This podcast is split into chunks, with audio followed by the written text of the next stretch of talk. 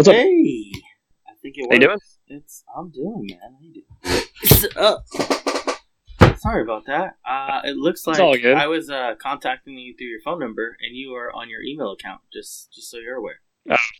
I don't know how life works, so you know. I get it. I get It's it. hard. That's fair. Same. What's been up, man? How's everything? Uh, that's good, dude. Just uh, getting ready for another season of FD, I suppose. Yeah, starting May, right?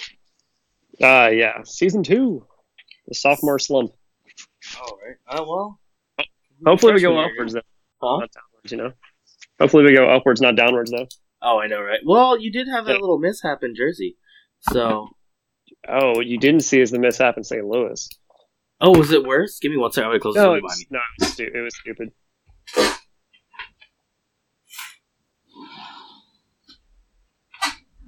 It was uh not as bad, but there was still a mishap in St. Louis. yeah, it was uh, probably the dumbest thing I've ever done with the race car. Uh, obviously, the most embarrassing. Uh-huh. Uh, are we, are we recording? Oh, we sure are. Oh hell yeah, yeah. Let's go. Embarrassing story. First time out. Let's go. Uh, yeah, St. Louis. Uh, I felt pretty saucy after practice one, and we Uh-huh. had the car like super super tight. Uh-huh. So very little tire pressure, a lot of tow. Um, I think we had just gotten some new shocks because New Jersey, yeah, the the shocks were totaled basically on the left side, so we got some Feal 442s on there, and that was cool. But uh, I went to initiate, and we didn't. I mean, I screwed up. It's the moral of the story. But the track temperature dropped by 50 degrees, and we didn't change a thing. And I threw the car in like it was still hot AF.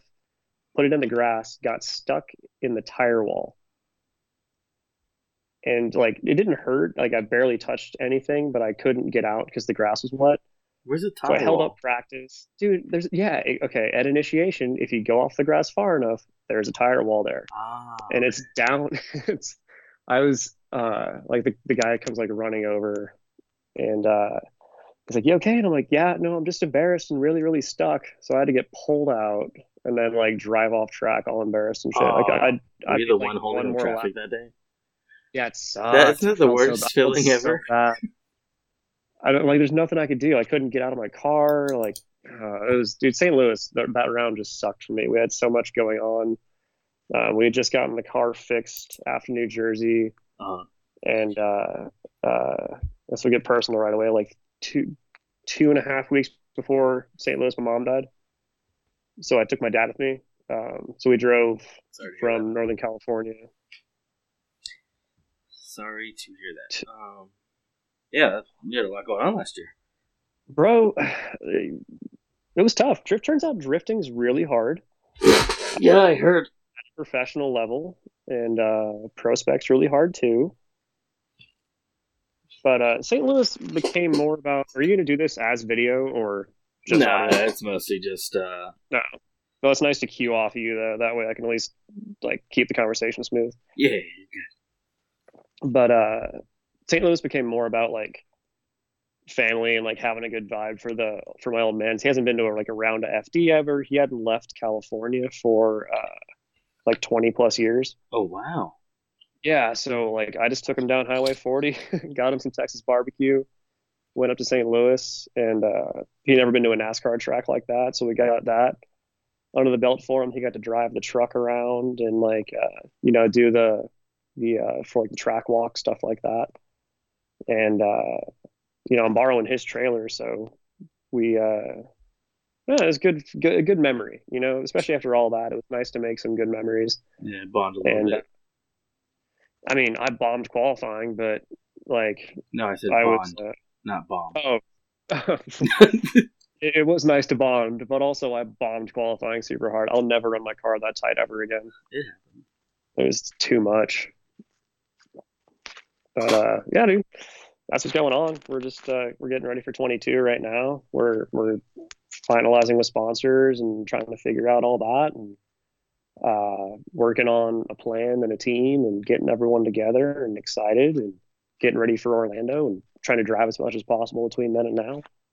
But yeah, Like- man. Nice. And, and before we get a little too far in, um, you want to go ahead and uh, introduce yourself, who you are, what you drive, and where Oh. you drive? Oh, sorry. Uh, apologies. Don't. How dare I? You had Uh, a great. name's- My name is uh, Rye O'Connor. I drive. Uh, I guess I drive for Formula Drift Prospect now. I'm from Northern California. Um, I drive that Trapper Keeper looking Z um, in Formula Drift. It's a 350Z with a supercharged LS2 on ethanol, and uh, I don't want to do anything else in my life, so I keep on drifting. Um, you have an LSA supercharger on there, right? I do a lot of stock parts, and people don't believe me, but Yeah. uh, stock blower, stock lid, uh, an LS9 cam, so technically a factory GM cam, uh, stock 821 heads with just some valve spring work, stock valves, all that stuff, and uh, an LS2 block that's been bored out a little bit to because we had to. It's actually an old motor I blew up like three years ago. Mhm. So it, it boogies a little bit. It's a yeah 404 cubic inch total. Makes uh, right. Yeah, we make like five, a little over 550 horsepower, which apparently, after the shootout I just, I just did, is low horsepower for a shootout now. I mean, that's that's subjective. well, the guy that won didn't even have five, didn't have 500. Exactly. That's why I'm saying that. You don't, you people are showing up at, at shootouts with 600 plus, and it's not, it's not a horsepower game. It's a consistency game. Mindful of like when you got your license, what were you at? Like 400 horsepower? 410. Still had a CDO9. Like my car still has a stock diff and stock axles, even at, when I run in a prospect. So But I think John licensed at that same event you did, John Schaefer, and Yeah, he was like that- at 380 horsepower at the wheels. So- yeah, God, I don't know, man. That horsepower number always sounds low to me. His car's quick. His car, Yeah, but he's also in like a five three that's been beat to hell on, and then he just turbo, Yeah. not turbo, he supercharged it recently. yeah, he's a savage. That guy, that guy drives all the time, drives often. He proves um, that seat time's king, right? I Mhm. think if he if he makes the jump, he'll be um, he'll be competitive. You know, first year he'll be out there, and he has Possibly yeah in the absolutely. lineup for like rookie of the year type situation. Absolutely. Yeah, no, I agree. guy, guy can drive. Yes, I heard that. Um, How's your Cadillac, man? Huh? How's your Cadillac? Speaking of driving, how's your Cadillac? uh, I started the comp car yesterday, but I just haven't been driving because I've been like paying shit off. And Yeah. then, uh, I I literally just finished my base model. Like I finally got it registered and all that fun stuff. Um, long story short, with the base model, it had a blown fuse that said manifold on it. Never, never looked for a manifold fuse in my life, so can understand why I completely ignored that for nine months. The, the fuse said man like danger to manifold. No, like, it said manifold fuse. But it was, anyways, it was giving me like all of the like uh, vacuum sensors saying like low voltage. And then someone else on the internet was like, sounds like you have a fuse blown. And I was like, well, we'll look. for it." No way. Yeah, it was very frustrating. So that and a gas long- pedal was How long is what was you? holding me back for nine months. Ooh. So, anyways, it's registered I- now. hey man, I uh, when I switched to the LSA, the uh, the Holley harness I have a little hinky. Um, I was getting no power to coils, no power to injectors, and I didn't change those things. Uh, the injectors were different, but same connectors. So I was getting no power. So I was thinking something weird was going on. I jiggled the harness after two weeks and got power to the coils and to the injectors. I heard that too. I heard it's the connectors that the connector pieces that they're using are they're buying in bulk from like the cheap ones. They're not the traditional good ones that you would get from like GM or something. So they're a little Yeah. loose in there. I know exactly what you're talking about.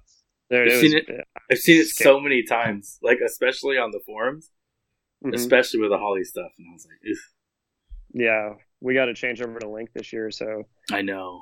How's that gonna- harness and go away from the Holley stuff. Uh, I bought an AIM dash for it, so I have all my data. Mhm.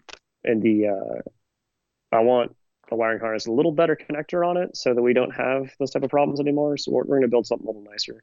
That's what I was going to ask you. So I know that um, since you're you're the only one I know that's switching, um, when it goes from going from a Holley to the Link stuff, are you building a new um, harness from scratch, or are there like adapters or something like that that you can utilize? I haven't found a in stock unit to go from Holley to Link. Um, I actually haven't found a wiring harness to go from LS to Link, which is kind of bizarre. That's what I was thinking too. Um, I've I've researched. I mean, I'm pretty internet blind sometimes. Not much. But. Yeah, dude.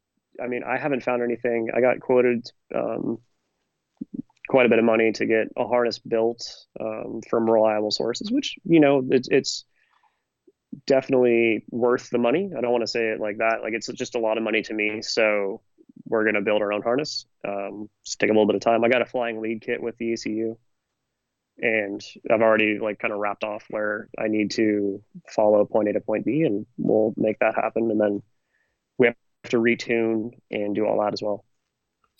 The other thing I was thinking about too is do they make it to where they give you like the connector piece that goes to the ECU, and then maybe you can pin it with like a stock LS wiring harness? Yeah, you could. You can get um, a pin kit or a flying lead kit. I chose the flying lead kit because I wanted to get rid of those Holley wires that are kind of disasterly. Mm-hmm. But the you can get just a pin kit and then repin your EC if you had a, a harness you trusted, uh, and then pin to the Link ECU that way. You can run a stock harness or or whatever you needed to. That makes sense. Okay, that is just yeah. So it's not it's not a disaster, and according to um, according to Link, apparently you can even uh, shit. I lost my entire train of thought. You can use your OEM sensors. That's what I was going to say.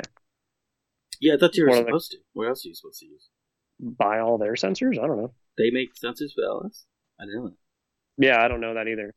Mm-hmm. I I kind of when I emailed uh, to get my ECU for running the season, right? They gave us one, which is great uh, I was just double checking myself, like, hey, we can use OEM sensors, right? Like that shouldn't be a problem. I, Link appears to be, as I'm not very versed in it, uh, very open source mm-hmm. or very open. Like you can do anything, which is great, but you can do anything, which you means you go down rabbit. Yeah, you can get yourself like I would get myself in trouble if I with too much parameters. That's why I liked the Holley stuff. Uh-huh. Is because you could just like click what car you have, or click the engine anyways and go okay and you can get get it started and get to a tuner. Yeah. I still have not tuned mine by the way. You should. I know. I blew, I, know. I blew up an ls that way. On the Holley? Yeah yeah uh yeah. It's for sure a ticking time bomb but that car's getting put away for this year so don't your motor's a ticking time bomb? Oh with with that the the lack of the tune. Yes. Oh, oh, oh. Well, if you blow one up, I got another LS for you. No, no, no. I gotta. I have. It's cam. It makes 410 horsepower. You've seen it in action. It works pretty well. What do I have here? I have the LS2 in the comp car, and then I have my LS6 internals, and I just picked up like um, a five three block. Yeah. For like next to nothing. Yeah. yeah. So I've got, I've got shit laying around. I could put a motor together with probably like a thousand bucks. Yeah, as this the the motor that's in my uh, my only car, my comp car, my FD car, whatever you want to call it. It took me about three years to uh, piece together and make it all work, like money wise. Yeah, because it, it you don't find a good deal every day, and then you can't afford everything every day, especially if you're getting you're trying to drive a lot. Yeah, it's tires, tires, tires, tires, tires. Oh, hey, I got a we had a really good month at work. Uh, okay, pistons or and I didn't even like it's a stroker motor and I didn't want to build a stroker motor. I just suck when it comes to ordering parts, which is hilarious because I'm a parts guy. So you ordered the wrong parts and you ended up ordering a stroker kit, a stroker kit? Uh, I ordered the wrong height pistons. Is that good or bad? They were they were too short. So to fix that, you get a longer crank. You get a longer throw on the crank. So instead of buying four inch pistons, I bought 3.622 pistons off the top of my head. And I ended up putting the Lunati uh, stroker crank in that to make up that difference. Then we have, um, I mean, we could turn this motor up quite a bit if we wanted to, but I just want like safe, reliable horsepower, no intake air temp issues, especially with uh, like the temperatures of the tracks we drive at are yeah. kind, of, kind of crazy. Like Orlando, I'm pretty sure I was passed out two or three times. Um, just from the heat. you like cool at the autograph session. uh, not for the first day. The first day we had no cool shirt at all, so I was just sweating. Do you have one now? Yeah, yeah, yeah, yeah. Do, We uh, do we you have the uh, fresh air helmet set up? I do, but it's not cold. It's just warm air. But when I sweat, it cools it off. That's what I've heard that it kind of makes a huge difference, but I've yeah, I've it yet definitely to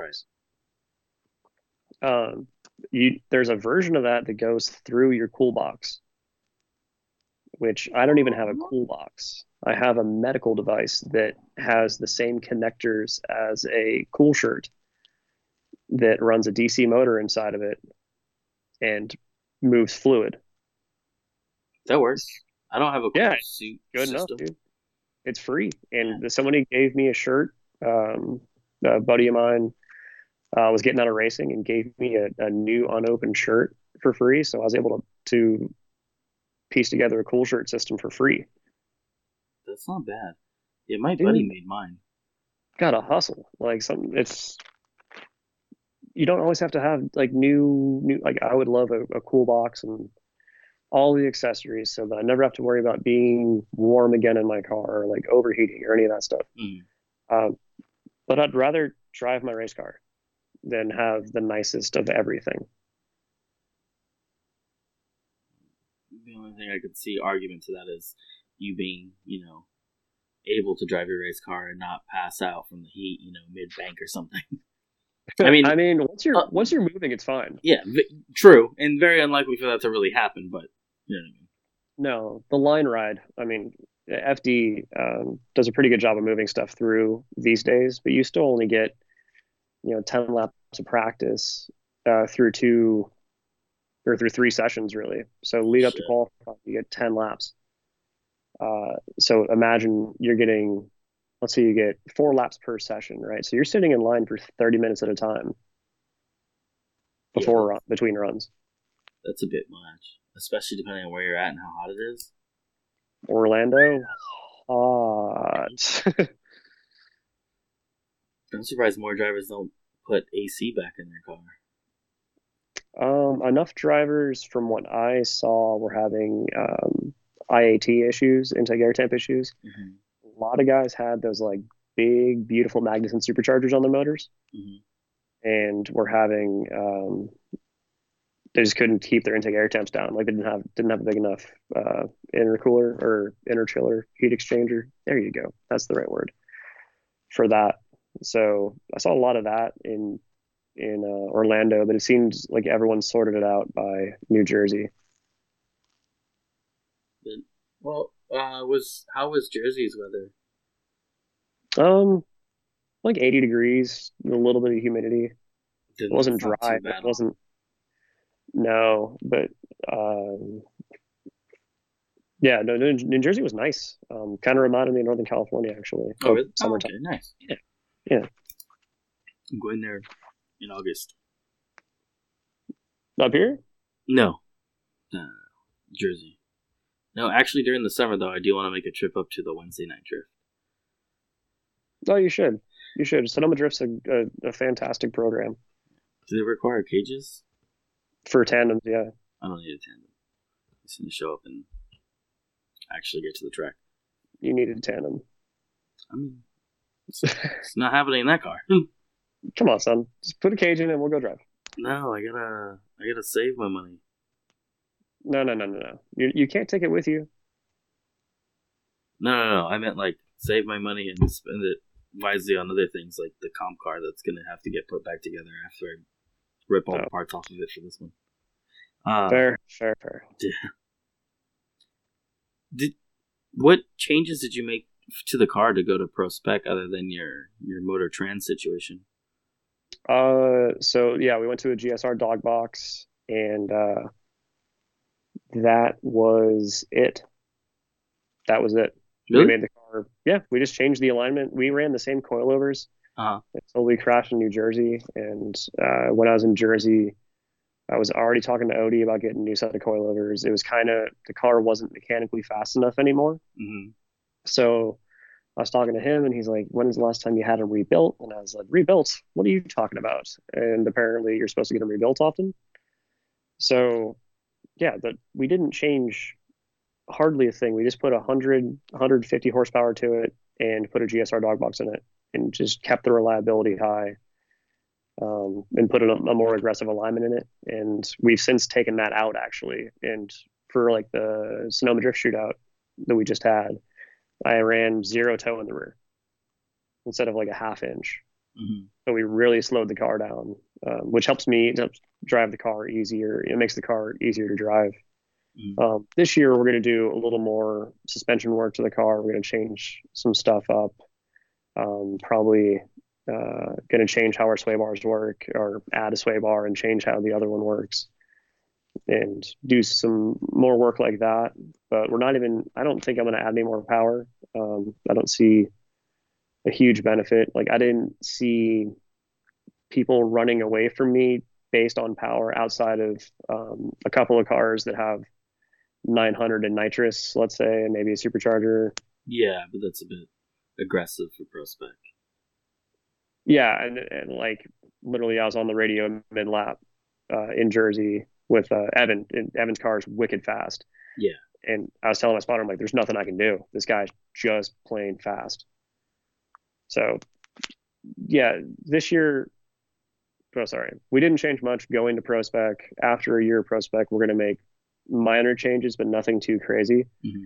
and focus on driving, focus on getting better. And um, now we have our teeth cut a little bit, which I think is nice. Like now I have laps in Orlando that I can go to next year, so we don't have to chase setups as much. Yeah.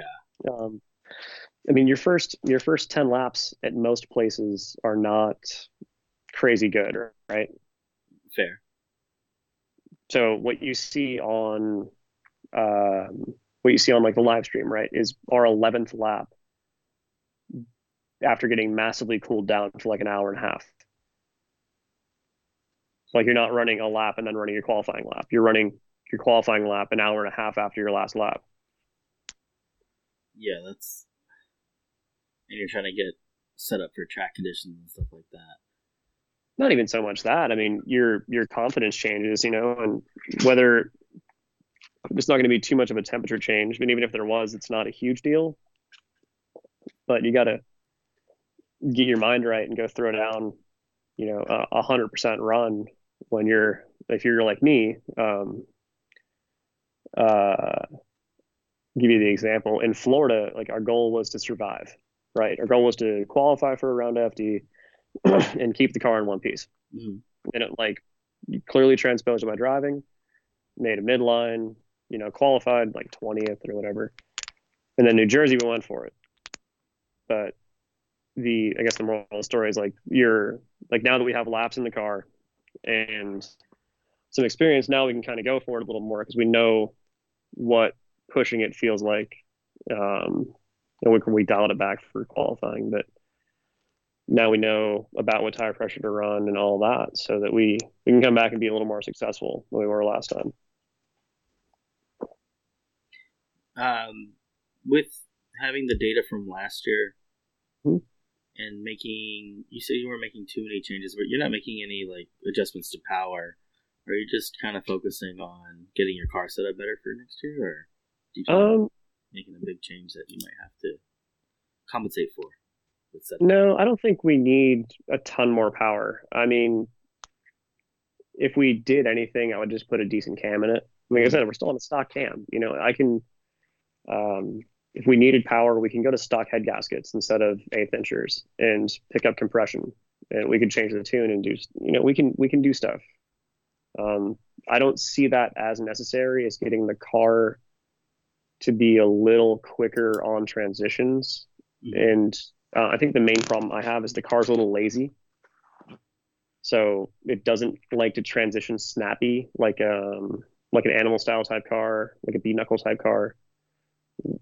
So that's the main thing I'm going to focus on. What do you think that is? Um, so for for the Z, I think it's a front sway bar. Uh-huh. Like adding a front sway bar. Um, we might despring the front in doing that so that we have a little more front to back weight transfer. And I mean that's all theory. I could be dead wrong about it, but sway bar, despring the front a little bit to get more weight over the rear. And we'll change the rear sway bar to the same style, like that spline type style sway bar so we have that going for us. I think that'll help out tremendously. And then adding some caster. Um, the Z right now runs right around five degrees of caster. Mm-hmm. I think we're going to up that a, a, a significant amount to make it want to lurch forward. It's with the uh, you said the despring. Are you talking about lowering your spring rate in the front? Yeah, yeah. So we're, we'll right right now with um with the WiseFab, the springs hold up everything on weight transfer because there's no front sway bar. So if we take some spring out of the front and go from let's say uh, uh just picking numbers here like 20k to a 15k, so that the spring's just holding up the weight, so that it transfers better, so the car rocks front to back better, gets more weight over the rear, gets a little more a little more floaty. Um, if you look at a lot of the FD cars, they seem to look broken in the front, and I think that's what they're going after, but I'm not entirely sure. Um, yeah, because I know from like what I've read is that if you're on a 20k spring on your setup, that seems a bit aggressive. But I didn't, I never looked up at setups without sway bars. So everything Mhm. I have looked into was like right now I'm trying to raise the front spring right on my car so I can get it to push it back a little bit more. But I run sway bars, both in the front and Yeah. rear. So, but I haven't Yeah, so tested right- that there yet either. Yeah, and I just I just grabbed a number of a 20k. I don't know if I can't remember off the top of my head if I have a 20k spring or an 18 or a 22. But I, yeah, it's figured as much, but um, I think that's going to be the the big helper so far. Mhm. As far as because transitions, if you look at like watching the replays, which is horrifying to me, uh, dude, watching yourself get whooped is just embarrassing. Like it's hard. It's hard to watch. Uh, you see your mistake and you want to like yell at yourself and be like, "Oh, why'd you do that?" And you can like the next time you drive your car, you're thinking about it. It's just gross. which is almost making it worse. It it does. Oh, I bet. buddy. um, I don't know. I I don't read comments, and I don't. I try not to go back and watch the live stream to see what like DeAnda and Sage have said.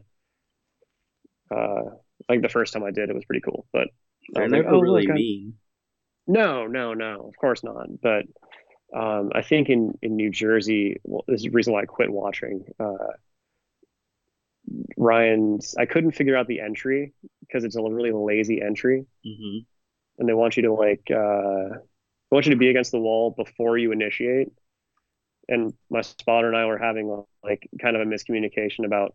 He was like, "Get on the wall," so I was throwing the car at the wall uh, to get to outer one instead of being on the wall and then doing a like a clutch kick initiation in. hmm So I think Ryan Sage said I had an interesting line going into with like the way he said it was like what hurt the most.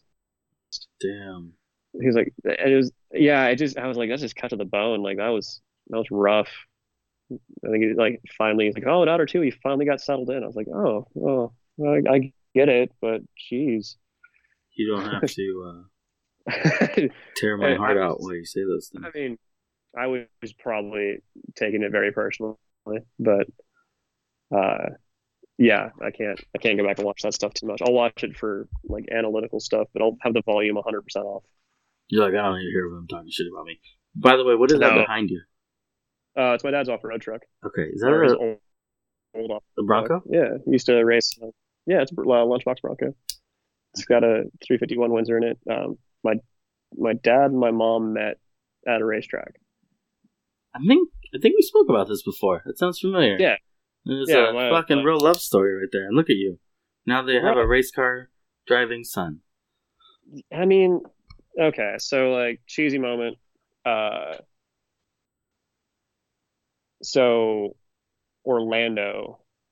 So before Orlando, uh, my mom had a health scare, Uh huh. and so like this has been going on the whole year. So she pretty much like she got hospitalized like three days before I had to leave.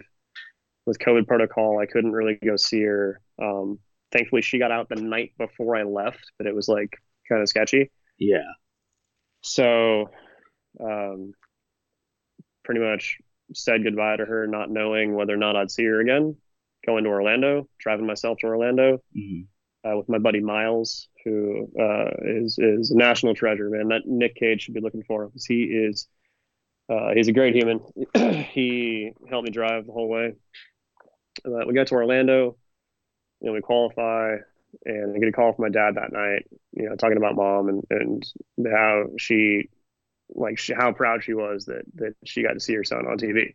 Yeah. Even though it's YouTube and YouTube Live, like you know, uh, so that that felt like an, an accomplishment in itself.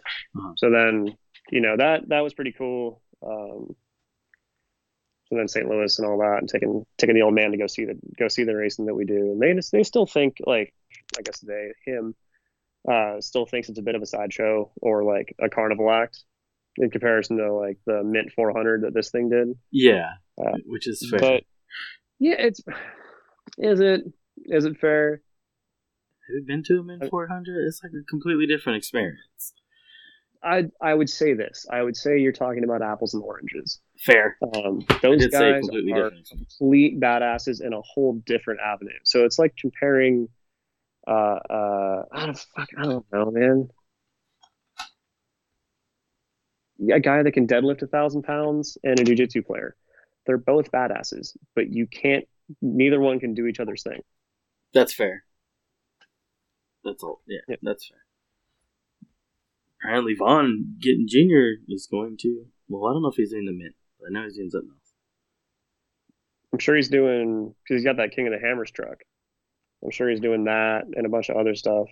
Um, there seems to be a lot of crossover going on with the the drifting in the off road world, and like drifting seems to be bringing some opportunities to some drivers to go outside of drifting and showcase skill sets that drivers want to explore. I think I think that's something that's kind of the future is like the multi-sport drifting athlete where you have uh you have guys like like Tanner did it for a while, right? He drove um he drove rallycross and then he drove Formula Drift.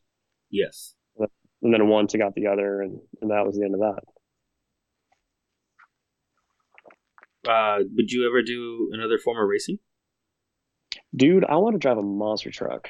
Same. So fucking bad Like- too.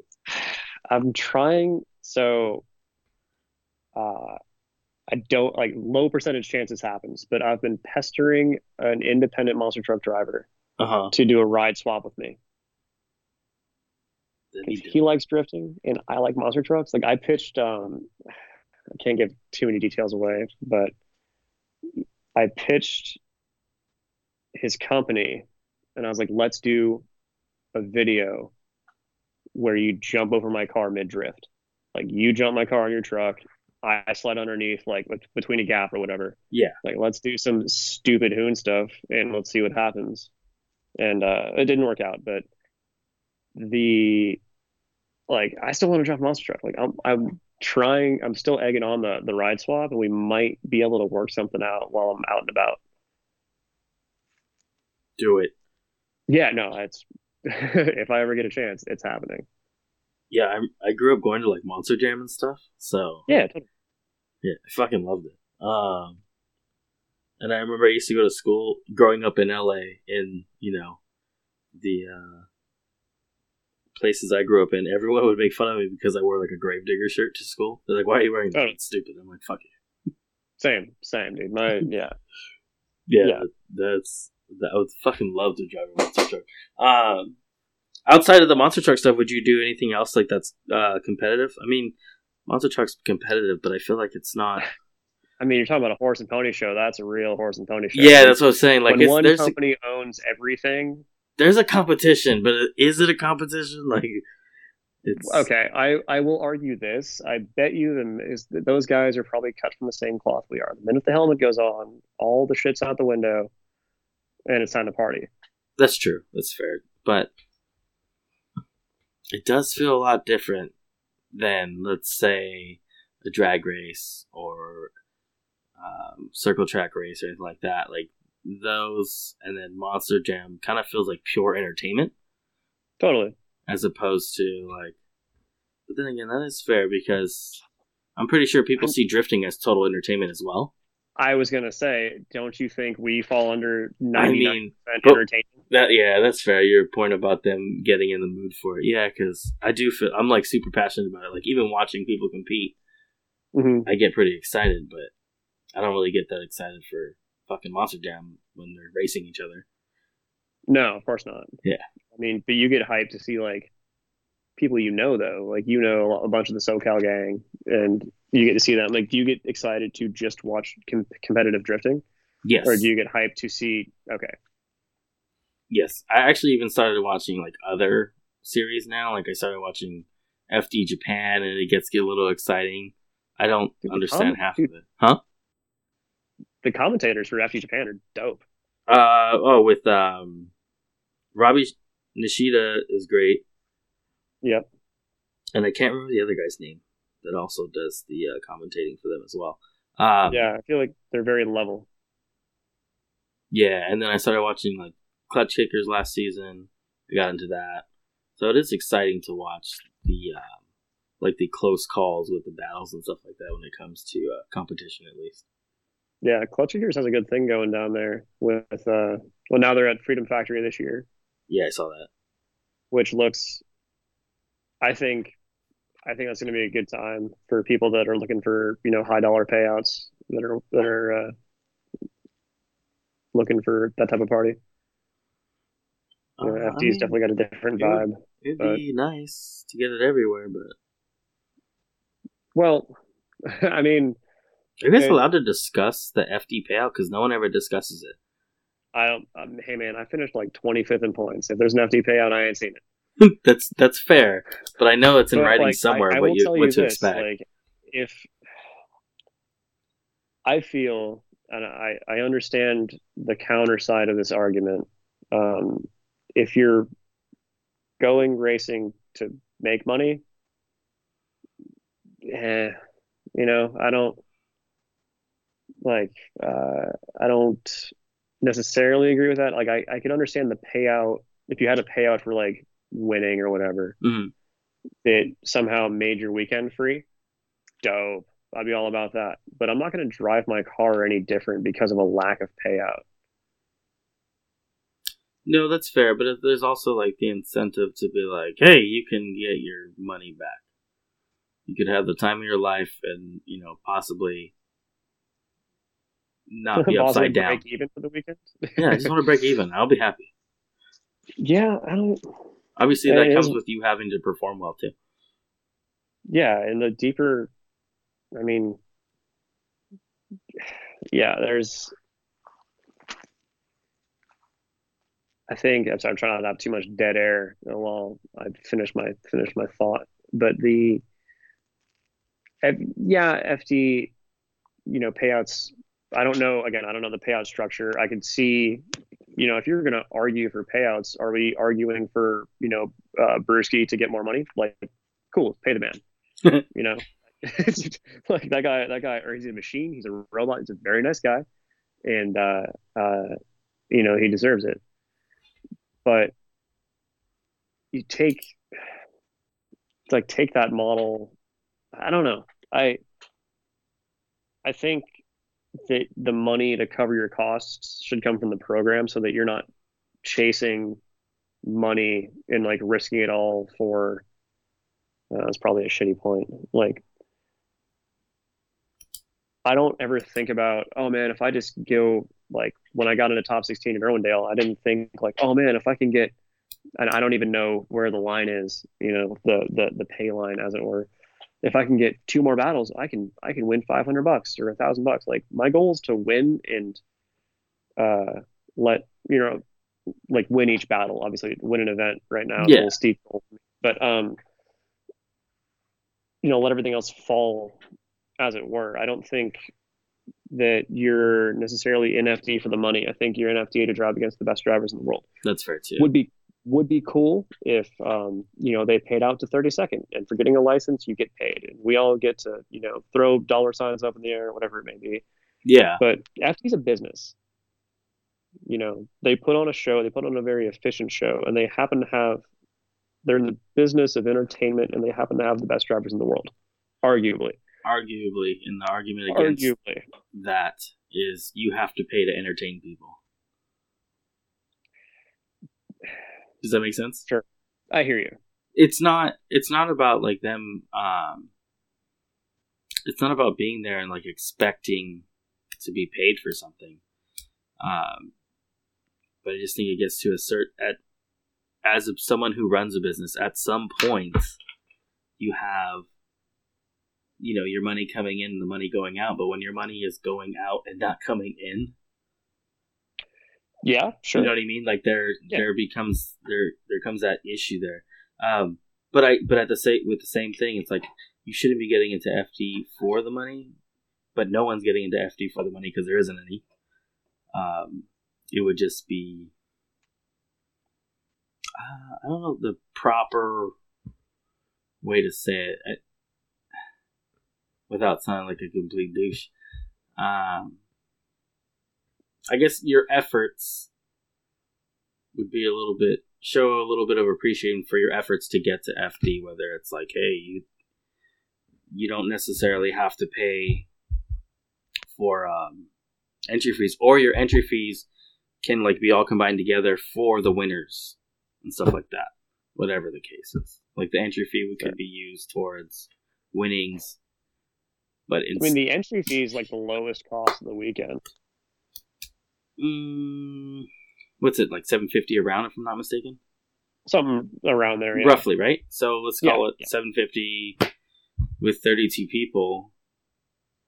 You know, they're already. I'm not saying they're getting the bank from Link ECU, but there's, there's some incentive that they're getting from them for them. Sure, and they're getting the gate, and they're getting, I'm sure, a piece of concessions, yeah. and they're getting sponsor money from the from the advertisements. That you know, obviously, it's a very well run. They put business. a very good show together, but they put a very good show together. Uh, um, I, I, but I mean, like I have a two thousand dollar tire bill on average per round. Yeah, that's see the seven hundred bucks is like okay, it's a couple hotels and a, a, you know a bunch of tanks of diesel. Like I have more in travel expenses than I do in uh, in entry fees. No, no, no, no. I get that. That's that was kind of my point. Is the fact that you do have like all these travel fees and stuff like that. You do have maintenance fees on the car and things like that. It just I feel like it would be a little bit more incentive for like to utilize the money coming in from the drivers for entry fees to help do the payouts, but I don't know the official payout. This is just yeah, neither do I. A, I mean, what I think like what everyone would everybody would like would be considering it's a show.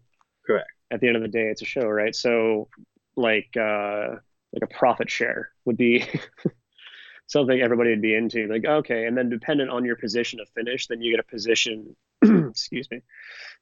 you get a um a percentage of the payout, right? Like if you finish 32nd, you get you know 0.5 percent of the of the net profit for the event or whatever it may be. I mean, this this would never happen, but I could see an incentive program like that being a way for every driver to get something out of showing up. But then, yeah. but then, do you incentivize some like weird behavior and get way too many cars? And I don't know. Like there's a there's a rabbit hole you can go down there. Yeah, I think NASCAR used to have one where like guys would start the race and then pull their car in after mm-hmm. a few laps because it ended up being cheaper um, to do that than to finish the whole race. Yeah, I, I don't, I don't know. Yeah, um, it's probably weird, but no, I, I like I can see the issues. I like driving FD, and I'm going to keep doing it. yeah, you know, I work a. I know, but then, like you said earlier, like you're you're at FD to uh, to compete against the best, and that's there's no argument there. Well, I guess I mean, they're two separate arguments to have. Go ahead. Like the the argument is, does FD have the best drivers? One, and then how should FD pay people too? Correct. I think so. Arguably, they do have the best drivers, and arguably, they could do better to make a payout situation. Okay, so um, on the first one, arguably the best drivers in the world that I have access to. Correct. Yeah. Okay. I'd love to go to Ireland, but oh, I, I can't. Dude, those guys drive wild, or like RDS, any of that. But I don't. The RDS stuff looks really fun too. Yeah, it looks like SD yeah. level. Dude, buck entries, crazy fast speeds, and mm-hmm. James Deane's like still crushing everybody. Mm-hmm. it doesn't matter. Guy's an animal. Yeah, that guy, fucking crazy. Yeah, something else. He's only Uh, here for championships.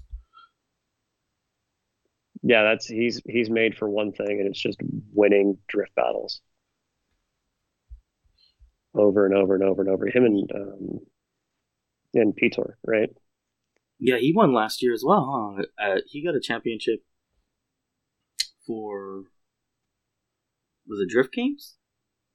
Something like that. Yeah, It was the Ireland thing. IDC question mark. Or- One of those. Yeah, yeah, yeah. But I, yeah, I know what you're talking about. Yeah. Um,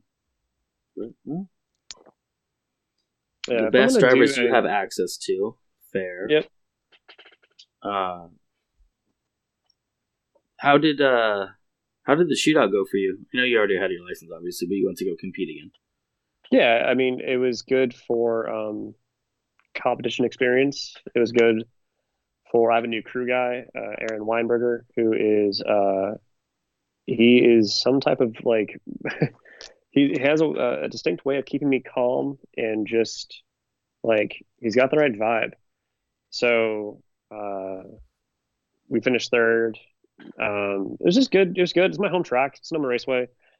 Um, I wasn't going to compete initially Mhm. just because I had my license and like part of me was like, well, I should let other people get their licenses, which is a, a, a valid point. But then also, like, I don't have a ton of competition experience. So the more competition experience I get, the better off I'll be in those like high pressure environments. And uh, it was just fun. It was just a good, it was a good time. We had a, a lot of repairs to make Mhm. or some repairs to make after Saturday. We had a little little bump and run with uh, the only other prospect car, believe it or not. Um, third lap of practice, got hit in the right rear pretty hard with my wife in the car. That was cool. Um, so that was her like first car accident. Officially.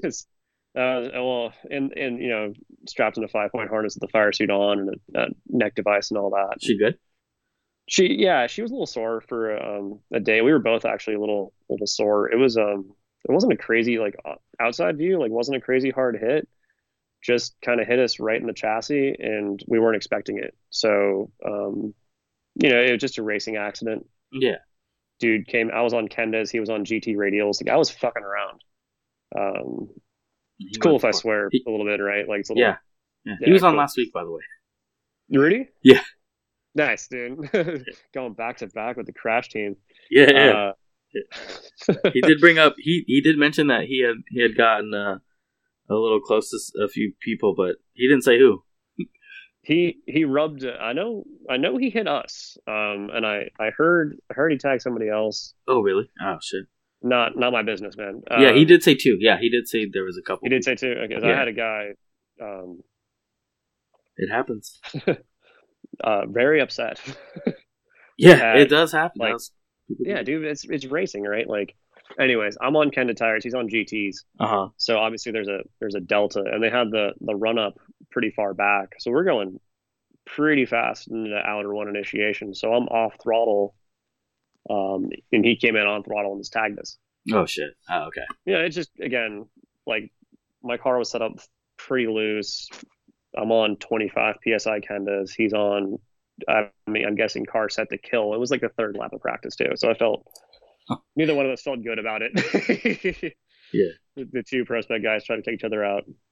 Um, but we're all good. We hugged it out. Uh, got the car fixed. Uh-huh. Got uh, a couple more laps. I actually didn't align the car. I just kind of looked at it and made sure it was cool, and went out and drove uh, like three or four laps on Saturday. Sunday, got two laps of practice in. Had a bad tie rod, That's right. I remember you mentioning that. bro. I didn't bring any spares. Like I wasn't taking it super serious. I didn't bring. I brought my open trailer. I Uh-huh. didn't uh, have any control arms, tie rods.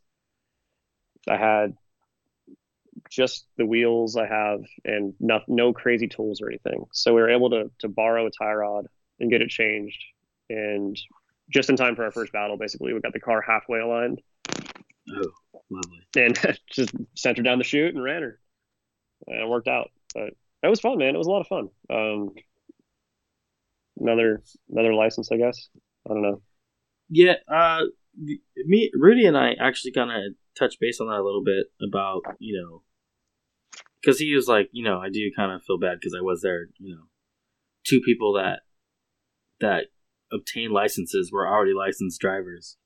Mhm. Um, but to be fair, you know I'll, I'll say it again: pro am is if you Google it, it's professionals and amateurs. Exactly what pro am stands for. Um, totally. so, you know, you got to be able to beat those people. Well, and I'll say I'll say this. Um, I think I got I got three clean battles, hmm and it's not a knock on anybody. You know, people were just making mistakes. I think pro am, um, and I've kind of I'm kind of outspoken about this. Pro am's a consistency game. Show up, you know, run 85, 90 percent. Don't put your car on kill mode, and you'll be okay. Yep. You know, that's really the main the main thing. My first battle, um, had a good chase, and then in the lead, uh, or when I was leading, the guy went off track behind me. Oh, I think the same thing happened in the second battle. The third battle, the guy washed out a little bit behind me. Uh, and then I was out of new tires because there wasn't really a tire service. So I had um, used tires in. Or, no, I had new tires. So I go against the Corvette, which was wicked fast. It's like one of the Wisefab, like the first Wisefab cars to be a C6, I guess. What I found out after the fact. I thought he had uh, PVM. Unless it, Hmm? unless Corvette, fin- I mean, unless fi- Wisefab finally did the Corvette thing. I mean, I, I heard rumors be about it coming. I'm Not supposed to, but Well- from what I understand, he was working with Wisefab. Hmm. Um, I mean, that car Corvettes are fast out of the gate, Correct. And his car was wicked fast. Well, if it's- Um, he was able to get out of the keyhole way faster. Like his transitions were were quick, snappy. He didn't get stuck at lock like typical Wisefab cars. With, I mean, he had that thing dialed. It was quick. He was ready to rock. He brought all the tires. He did it right. yeah. So he beat me. Then I went against Rudy on uh, lap three and four on a set of GTs and washed out a little bit behind him. And that's, dude, like, and that's a podium. You know, that's And that was a good Like- day.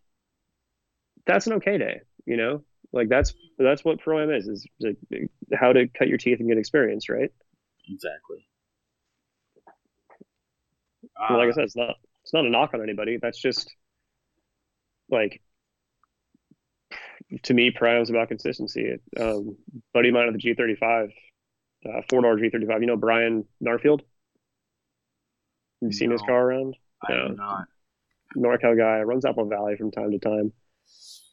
He uh he just needs to be you know consistent, and he's he's a great driver. Just needs to um you know put together a good day. But that's kind of the weird thing about shootouts. That's how they work. If you have a good day, you have a good day. But then you go to pro spec and not even qualify around. So Possibility, right?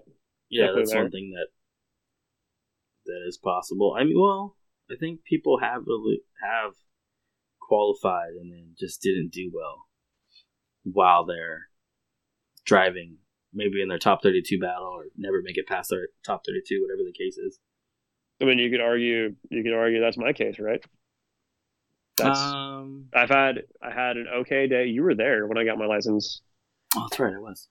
Yeah, I had an okay day. I had a great battle against Schaefer, lost, and then beat a BMW that like we had an okay battle. Like like, we we had a pretty good battle, I'd say. But I Was that RJ? was it? No, No. I don't fucking remember. I think it it may have been white BMW.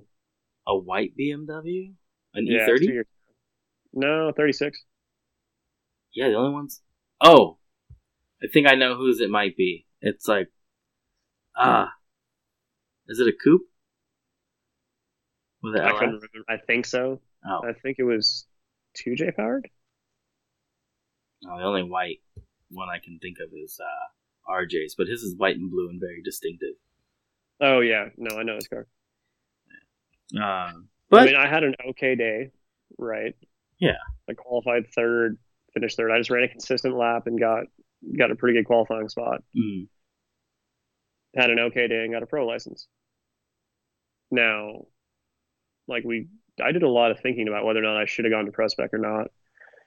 Um, and it came down to I have the opportunity, Hmm. and I think I can make it work. Yeah. and I want the experience, right? Like so I've I've heard people talk about, you know, need basically needing the stars to align to go to pro spec. Like I need seventy thousand dollars in funding, and I need whatever, like all these things, uh, a kitchen sink and a pony. And I'd rather just run it and see how I do. Which obviously, you know, this year I got knocked out top thirty-two twice, didn't qualify for a round, and then got top sixteen because uh, Misco spun out and instead of calling it one more time, I got a dub. Uh-huh. You know, that's that's the fact of the matter, right? Like I qualified between 16th and 24th. Right, someone has to. It's going to happen. It's going to happen to you. It's going to happen to me. Yeah, but it's also your rookie of the year. Sure, but there's a rookie uh, TLO from Tommy from Canada who finished like fifth in points. And you've got fair. you've got you've got Evan who made dog has its day, I guess. That's what I mean. How do you get experience? Exactly. an FD. And there's nothing quite like being an FD. Do you think that there's going to be, or do you think that with the changes you plan on making, you'll be able to kind of do better. not necessarily? well, it's not only do better, but um, can't even think of the freaking word right now. I hate my life. Uh, it's on the tip of my damn tongue. Redeem yourself. You gonna be able to redeem yourself? I don't know. Um, it's an interesting way of putting it. We have loftier goals than I did last year. Mm-hmm. Uh, as a team, as an individual, um, the goal is to win battles now. We like, I think I set the bar honestly like too low for myself. Yeah. um, I was like, cool, I want to qualify for like I, I set it low so that I wouldn't get Discipline. Thoroughly disappointed by driving to Florida and New Jersey because like that's a Yeah. dude, that's a long drive. It's a, it's absurd. Um, and the goal was like just to qualify. So I'd like to me when I got to Orlando and qualified, I was like, I already won. I get to battle now. Like this is just extra. This is money in the bank. Yeah. Um, but now we want, you know, I got a little more something to prove uh, than I did before. And I think I drive a little bit better when I have something to prove. It's a good, it's a good head spot to be on. I think, I think this year I definitely didn't have the right mindset most of the time. Um, worried a little too much about like uh, in St. Louis. I was a little too worried about how my if my dad was drinking enough water the entire time instead of like you know he's 70 he's 71 um, Pretty sure you can have not- getting some water. well he doesn't drink water uh, no, I hear you. Like- My dad's the same way. They, they only drink diet pepsi like i don't like no you need to drink water you're sweating very profusely like here he's, not a small fellow um, yeah so so i think we have a way better headspace i think we got more team we're gonna have a little more car Uh-huh. um, I think the mindset's the mindset's really the most important part, and we'll we'll be able to to go farther in the rounds. We're to make the goal would be to make uh, more top 16s. You know, be less of a back marker and more of a, a point of contention with people. And I want you know uh, people to think about how they're going to battle me, which would be a better position. So, like if you're talking about goals, we want to be. Uh, you know, we want to be in the top 10 this year in points going across and obviously qualifying for four rounds. And that seems It's- tangible though. So that doesn't It's seem tangible. Yeah, that doesn't seem like it's not something that you're not capable of doing. No, I I don't want to set goals for failure. Like if I told you, "Oh, I want to win the championship." Cool, maybe. Uh, realistically though, you're I have less car than a lot of people. I have less budget than a lot of people, and I don't drive as much for one of two of those reasons. Mm, So that's- there's, you know, there's part of it, right? So we're gonna go get our experience. We're gonna go and be better, and it's Like, and we're still gonna have fun doing it. That's the best part. Like, I'm still, no matter what happens, I'm still drifting at Orlando Speed World with my friends, you know, and watching FD. Yeah, that's that's another way to look at it as well. Um, and that's kind of being the not the the optimistic person there. I mean, it's not even necessarily optimistic. It's it's. Well, I- you see in the light of the awesome. situation, like I'm able to do this, and then there are other points. Let's just say it could be ten years from now, and you're still doing FD. Like at some point, you're not going to be like, "I'm just glad I'm here doing it." At some point, you'll be like, "I want to fucking win, man." for sure. It's Yeah. I think it's important to like not not be lost in that chase, right? Like it's really cool that I went to my first FD event and qualified. Did I qualify first? Nope. Did I get knocked out right away? Absolutely. But we sold a bunch of merch. I signed a bunch of autographs, which is bizarre. Uh, and all all everything that goes with it, you know, I feel Like like, having your own hero the car. bizarre thing for me. signing autographs. Yeah, was it like? It's kind of. awkward. It seems like it, okay. It seems like it would be, but like, what do you want me to sign that for? Well, there's people that are tr- like in the autograph lines. There's people that are transactional, and then there's people that like want to have interactions because they either are genuine or they want to have interactions with everybody. Like in a weird way, like they just want to hear about you a little bit, like real quick. You know, it's like want to have a quick moment. Um, Ah, okay. And then there's a lot of people that like it was Same here. bizarre in yes in st louis it was like it was like you're handing out samples That's what I was thinking. Like the like sample, here's five autographs here you go here's five autographs here you go and you see someone we were come back doing- around for another. like wait Like it's a minute, didn't I Costco you- fucking sample. fuck, i fucking gave you a keychain already bud i don't know what you're doing back here we had uh had giveaways at uh at st louis i didn't qualify i'm sitting next to like ryan literal like talking his ear off like a jackass because like it's like like how often do you get to sit next to one of those guys and talk? So of course I'm I'm that guy and like I talk too much. And uh, I was down on myself and I was like, Hey man, you ever not qualify for a round of FD? And he was like, A lot. And that led into a whole conversation. And uh we were like giving away keychains and bags and all that. And the whole that whole afternoon, like the whole autograph session was very like take one, pass it down. Take one, pass it down. I didn't have too many people that were uh, like, oh hey, where are you from? Like any of that stuff. In Orlando, New Jersey, California, we got all that. And St. Louis is a little different. maybe, maybe people in St. Louis know how to mind their business.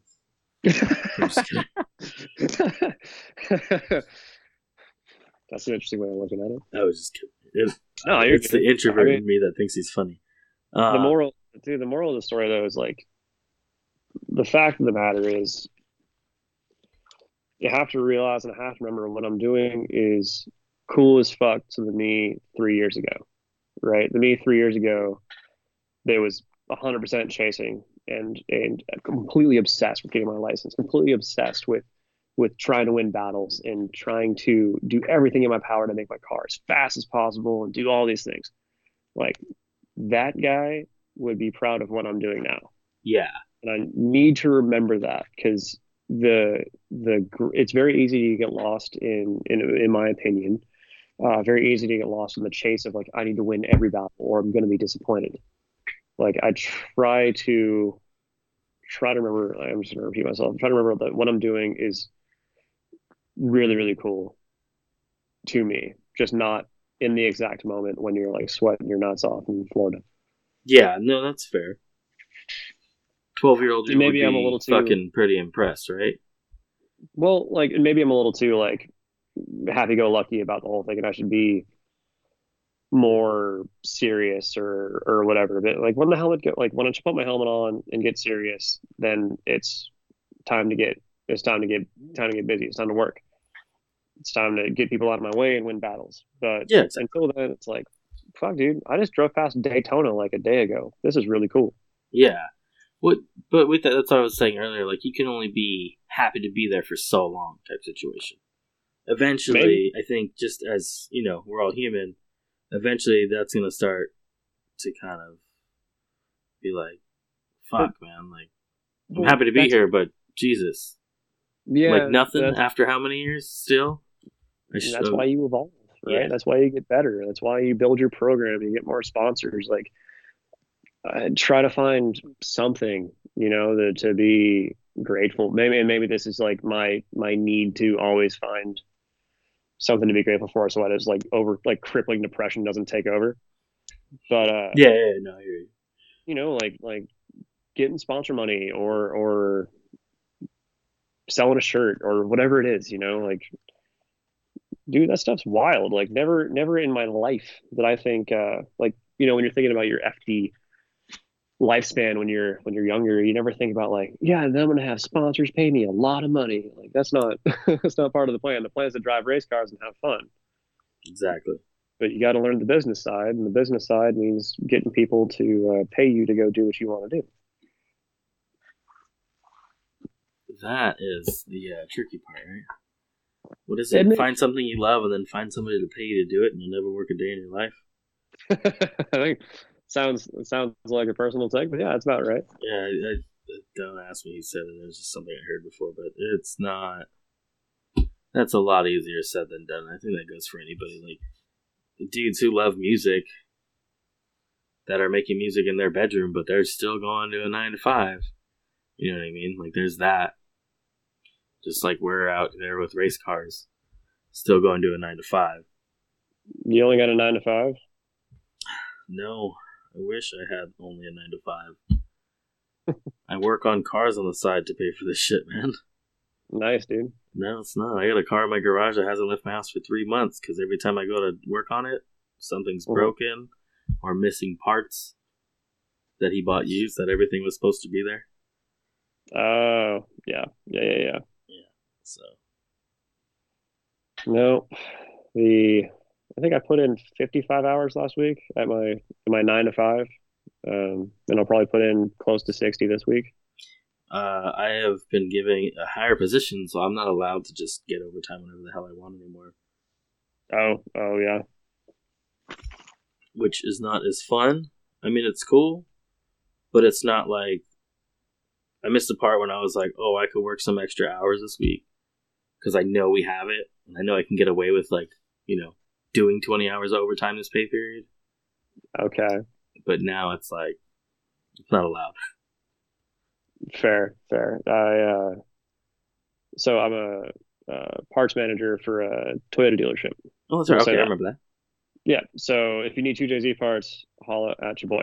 Oh, be the first one to ask you because I have Anybody else?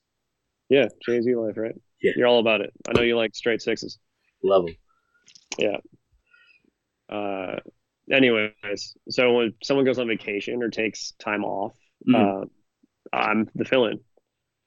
You know, I don't. Um, I try not to like because I'm gone for FD. I really try not to abuse the whole like, hey, I'm in charge, so you cover this guy's shift. And we're a small department. We don't have you know 15 guys or even 10 guys. Yeah. Uh, so I just fill that role. So I work that like last week I had uh, two people on vacation and then one person got sick. Uh, so we had three people down and I was covering all their positions while still trying to do my job. And it, it was kind of fun, honestly, because it's a little bit, a little bit of a, Chaos? you know, see if, yeah, dude, like we little all, bit of we all chaos. Thrive there. you're talking about. Yeah, we like that. Yeah. Um, so I worked like six to six thirty. I worked six to seven. Um, yeah, I did a lot of a lot of work last week. But when you that's don't have time to be sad. No time to be sad. Yeah. No, between that between that and uh, and going to the gym and building the sim rig that I just finished, like there's no time for sadness. It's all just work, work, and then sleep, and then wake up, and then work, work, and do all that. How long ago did you finish the sim rig? Uh, last night, I actually been still able- need how are you doing on the? How are you doing on it? um, I finished mine like two weeks ago. I don't know if you can see it behind me. I, I can, yeah. Hang on, I'll show you. It's pretty dope. Jesus Christ. Well, Spilling stuff. Now you got background noise. You're just this is beer. all over the place. My office is Oh. very weird. I have my like my work from home office and then my podcasting portion, like all on one big corner desk. I hear you. I need to get my podcast back going. But to answer your question, uh, still need a couple things to. I need to download car packs now and track packs and get all that stuff going. Uh-huh. I was trying to drift um, with Content Manager or whatever uh, with a stock Mustang without my wheels set up quite right. So that was uh, a learning. I was still shifting with the keyboard, so I need a little adapter for my shifter. But we'll get we'll get there. Like that's that's cheap seat time, and I think a lot of it translates. Like the a lot of the tandem stuff will translate and help me out. Um, but yeah, we're we're going with that. I think I'm pushing like 20 hours on a set, and I'm still not able to get through like the big turn at Irwindale. And I've just been doing Oh. Irwindale. That's interesting. So I before Irwindale, I went to my buddy's garage who had a sim rig Uh huh. and spent two hours on the sim at Irwindale, and that was my maybe my third hour, and I was able to hit. I was able to link Big Bank in transition. I think I had like two or three laps that were fully completed, but just getting the feel of the bank, it definitely helped a little bit. Um, not as much as I would have liked. It was But like then again, the- you said you were just three hours in on it. yeah, totally. Like I had, I have three hours in sim racing total. Yeah. Yeah. so so linking linking corners was like cool. Yeah, and then I looked, and then Rudy told me because he was on last week. He's like, "Oh, it took me like a year to get my shit figured out." He's like, "I even gave up on it for a while." Well, that's the process, right? Yeah, that's. I was like, "Good." That makes me feel better though, because I was like, "Man, I just spent all this money getting this how fucking much did you how much did you spend on your sim rig? Um, so I didn't. It it fucking snowballed on the computer bill. Come on, son. Are you are you over a comma? Huh? Are you over a comma? Are you over a thousand in your sim rig? Yeah, but not for what you think I am. Like that TV that's on the wall. Mhm. My brother upgraded his in his bedroom, so he's like, "Take this one." I didn't pay for that. Totally. Uh, the seat was at my dad's house. I got the G27 for free. I think I paid like 50 bucks for the shifter adapter hmm and then 80 bucks for the handbrake. Yep. And then I built a PC, and that's where Ah, what what uh graphics card did you end up with? I don't know. Twenty series or thirty series? It's an older version. I paid. I bought a used. I bought it used for like 350. Um, Damn, okay. I'll have to look at my stuff, but it's got like I have like an Asus motherboard, uh, the Z590E, so it takes I have an Intel 11th gen what, i5 Civic. processor. Eleventh gen Civic processor. Huh? Eleventh gen Civic processor. Sure. I don't know. Um, I don't um, know, that I know I got like a decent hard drive, like the NVMe one, whatever that is. I don't know Mm-hmm. the ins and outs. Um, but yeah, I ended up putting a whole computer together. Just I got drunk one night and ordered all the parts, oh shit. Yeah. See, and I put it on my credit card like an asshole. So I was like. God Oh, what a guy. Well, yeah. But make them pay for it, not you. You know what I mean? Like credit card company owns that stuff until you pay it off. No, I had to pay it off quickly. Uh, but no, I got a GTX 1060 Really? that I got for 325 on eBay. You're gonna hate me. Why? I think so. If you include my laptop, which I bought uh, open box Mhm. on like clearance, open box, some other sale. I got an Alienware laptop with a 1070 graphics card, Mm, uh, two two hard drives, like the solid state and the Spinny Boy, uh, for 700 bucks. that's not bad. It's pretty good. Um, and then I bought the VR setup for hundred dollars. So I mean, it like that that poor graphics card's barely holding on for dear life, but with the VR setup, and uh, that, and then I think I paid three hundred bucks or three fifty for the Thrustmaster setup, and hundred dollars for a frame. I know you built yours, but I don't like time is an issue with me. So I was like, I just bought a frame, slammed it together. I got a Sparco seat for free. I used Sparco seat for free. Uh, We're probably Yeah, in ours the same about about the same amount then. probably In two know. different complete. I don't have Thrustmaster stuff though. I mean, it's old. It definitely needs work, but Oh really? I don't- Oh, well, it'll get the. I mean, it works. Like it, the force feedback and all that probably could use some help, but that's all adjustments, I think. And Yeah, I that's got, from my uh, understanding A good friend I have not. that can. I have not gotten that far with the understanding of how it all works yet. Yeah, Uh, that's that's your seat time, man. I think that's the future of seat time. I know. Uh, I've been trying to play for like anywhere from like a half hour to an hour a day. Mhm. Um, but normally I skip a couple days, so I'll go in for like an hour or two, a few nights a week. Gotcha. That's. I mean, anything's better than nothing. I would say. Yeah, exactly. But hopefully, when this car's done, I can go actually real driving for cheaper. Mm, if you can find tires right now. Uh, I'm working on that. Uh, I got some coming. Did you pre-sale Kendas? I did not. Uh, I ordered some tires from Tire Streets. Oh, okay. Okay. So they they're actually supposed to ship tomorrow. So Nice. Nice. hopefully I get them in the next week or so. But I still have to pull two cars apart and put one back together. So, That sounds horrible. Uh, yeah, yeah. One's gonna go on jack stands till forever. Till Yeah. I get, till I get new parts, but the other one will run, so we're good. Have you thought about getting a like a less expensive practice car? It would be dope. I don't have any room on property to keep another vehicle. That's the the running excuse I have. Um, and I don't have time to maintain two vehicles. That's for sure. So, I mean, if I could find a car on 17s, it'd probably be probably be cool. But I would want everything to be pretty similar. Um, you know, it'd probably be like another Wisefab Z just with a stock VQ Yep. No. would be the the way I would do it. But just uh, there's just no room. Um, I mean, here, like I know you're doing audio audio podcast, but you've seen the truck behind me, right? So this is basically like a two and a half hour garage. That's the old man's. That's also the old man's truck. Mm-hmm. So there's and there's not a lot of driveway. Like I have my truck and trailer on property, and the enclosed stays off property. There's just no other spots.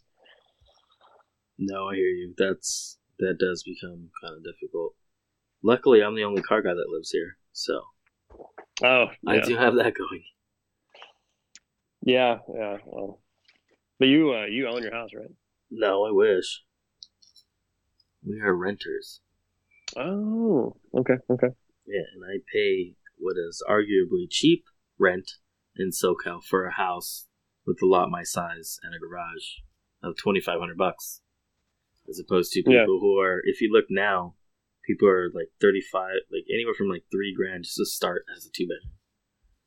That's just it's just insane. Like It I can't I can't imagine uh, that paying that and trying to like drift. like if I paid three thousand dollars a month in rent, I couldn't do FD. Oh no, man, it's not. No, It's not it's, just not happening. Like that's my that's more than what I spent on FD last year annually. Uh, if you don't mind me asking, how much did you spend on FD, So w- including complicated question. parts? Okay, so like, are you including the motor that took me three years to build, or are you like, are you taking the Lone Star approach where they're calculating the cost of every lug nut and the entire cost of the car? No, I think I don't do that. Years, I think do that's you a bit just much. want the cost of what the year cost me? The- What the year cost you? This is in, this is including. Put it this way: you had a car that was done and ready to go to Mhm. ProSpec. We'll say that. Yep. Let's talk about entry fees, travel, anything that broke that you had to repair or replace. Yep. Stuff like that, Yeah, right around twenty. which isn't terrible. I don't see that as Yeah. I did a lot of uh, things to save money. Um, Uh-huh. and I can't, honestly, I can't remember. That's probably including the shocks. So it's probably like 17 plus $3,000 worth of shocks. Yeah, I know. Yeah, that's what I was thinking too. Um, could be, could be a little more if I remember how much I paid to get the frame pulled straight after New Jersey. Ugh. Yeah, that doesn't sound cheap either. so yeah, what a mistake. Anyways, um, I slept. So I ran two crew almost the whole season. I didn't run like these, these massive crews. Uh huh. I ran one spotter. I happened to have like four people in Florida. I had a friend that lived out there. Um, but moral of the story, they slept in the hotel. They had one hotel room, and I slept in the trailer. So that way we didn't have to buy two hotel rooms. And then in New Jersey, same situation. Uh, New Jersey was the most expensive round because of flights. I think I spent like five grand on that round alone um, between tires, flights, and hotel. And then on top of that, I crash. Uh, so that doesn't include that. That was just the expenses to get to New Jersey. Jesus. Okay. Yeah. So And that's- then we figure like two thousand dollars in tires around somewhere around there, and then diesel to get there, hotels. Um, saved a lot of money by um, not buying hotels for myself when I was traveling. So I drove truck and trailer solo from Florida to New Jersey. Um, car didn't have to come home, so the car stayed at my friend's house who lives in Florida. Flew back to Florida, picked the car up, and drove it solo to New Jersey. Didn't sleep in a hotel except once to take a shower. Um, so sleeping in truck stops, saving money there, and then did the same thing by myself. Drove from New Jersey to California. And that kind of made it be able to where you can actually be at all four rounds, right? I would imagine that you wouldn't have been able to make it had Mm. you had to fly in and everyone in and out. I mean, I flew everyone in and not out. flying everyone in and out, like doing the hotel thing. If you like, let's just say you took um, your wife with you to every round, Mhm. And she- you know she's like, "I'm not sleeping in the truck, but you're getting a hotel." you know what I mean? Yeah. I tried Yeah, bringing that up to my girlfriend. She's like, "You can kiss my ass. You're not. I'm not sleeping in the truck." Fair. Um, it would I mean, it would have cost another, let's say, what for hotel rooms every stop, like every every day of travel, a hotel room, and then an extra hotel room each round. Probably another three grand, four grand. The you know, whole the price year. of hotels are going up. Yeah, annually. That that wouldn't be terrible, but You know, but That's- it's extra money. You know, that's money that you could you could spend doing other stuff like investing in crypto or like whatever. so you could lose that money on Doge, let's say. Yeah, yeah, that's what I was kind of thinking about too. Um, well, I maybe think a not lot investments, but maybe utilizing money somewhere else, and then Sure. going for you know, Having a savings account. you have a race car. There's that; those two don't go hand in hand. I know how this works. um, You're right. Uh, I'm I am a, a frugal frugal man when it comes to um, making it work. You know, like I I make sure that without being too much of a cheap ass, like you know, my wife's happy, I'm happy. Like I do, you know, buy myself nice things from time to time, but when you start looking at things that you need to buy on a daily basis and number of tires you could buy instead, like Mhm. then you know that's how it works. Like I will do whatever it takes to make FD work. Um, I was I ran 100% self-funded last year. I had zero funding, ran it all out of pocket. Um, this year we have we have some help. Um, we're finalizing stuff right now with a couple people, so we'll have um, same budget, if not more budget, which is nice. We actually have uh, on topic of the hotel rooms, we have hotel rooms paid for for the year, which is just fantastic because then I get to get better sleep. I can be better prepared. Yep. Um, just, you know, stuff like that that helps out a ton. But it if that expense was going to break me, to answer your question, that expense wouldn't have broken me. But when you have like, so I, I drive an enclosed trailer and it has a bed Mhm. And it's just me going down the road. Like, why are you paying for it? You know, Yeah. no, no, no. like it's a uh, hundred bucks. if it had a bed, then yeah, I would just sleep in the bed and then shower with my national gym membership I never use somewhere. Yeah, there you go. They always got You know, then you're saving. When you think about it long term, you're like, oh, I'm saving. If I do this for ten days, I'm saving a thousand dollars.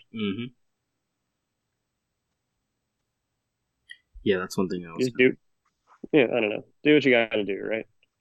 Yeah, exactly. I I'm always curious as to what people are kind of doing, but I always just assumed that the whole sleeping in the truck was just kind of came with it because, you know, sometimes getting set up in a hotel room is kind of I can just fall asleep here for eight hours and then keep going. Like you got to pull off the side of the road, deal with somebody for twenty minutes to well, get your room. Dude, I almost uh, so on 95, I was 100 miles south of Chicago, or sorry, uh, east of Chicago Uh huh. when the tornado touched down there on the way back solo. Uh huh. Uh, almost died. that was super fun. I bet it was. Uh, we were we it's just me, just I, uh, going. We hit a truck stop and it was late. I've been driving like 14 or 15 hours, and the truck stop was full. Like sky's black, to see all the lights on the trucks, and I didn't look at the weather. Uh, and in the back of my head, I was like, if I can make one more truck stop, I'll hit my daily mile goal, and I'll be back home in the right time. So I decided to push one more truck stop. Huge mistake. Uh, next 10 minutes later down the road, I'm met with uh, sheets of water. We're doing, we, I, 20 miles an hour on the freeway, full wipers, hazards on, spotlight on, like every light possible on the truck on, trying to see. And there's just this crazy wind that will not stop. And I'm driving an enclosed gooseneck. It's just a giant sail. And I got blown. Uh, we were driving the middle of the two lanes, and I got blown half lane over. It ended up like tires over the white line Oh, with a, a 10,000 pound truck and a 10,000 pound trailer. Uh, and the trailer, the truck and trailers behind me were were having the same, like it wasn't just me, like they hit the same wind wall, all that, like got, uh, I couldn't see, you know, 20 feet in front of me. There was so much rain. Mm. Uh, got to the next truck stop and just crawl, like shut the truck off, went to, uh, went to just ran into the trailer and uh, people were calling me as I was just after the Jersey crash. That was like the second day, so people were calling and like, "Hey, you okay? Like that looks like it hurt."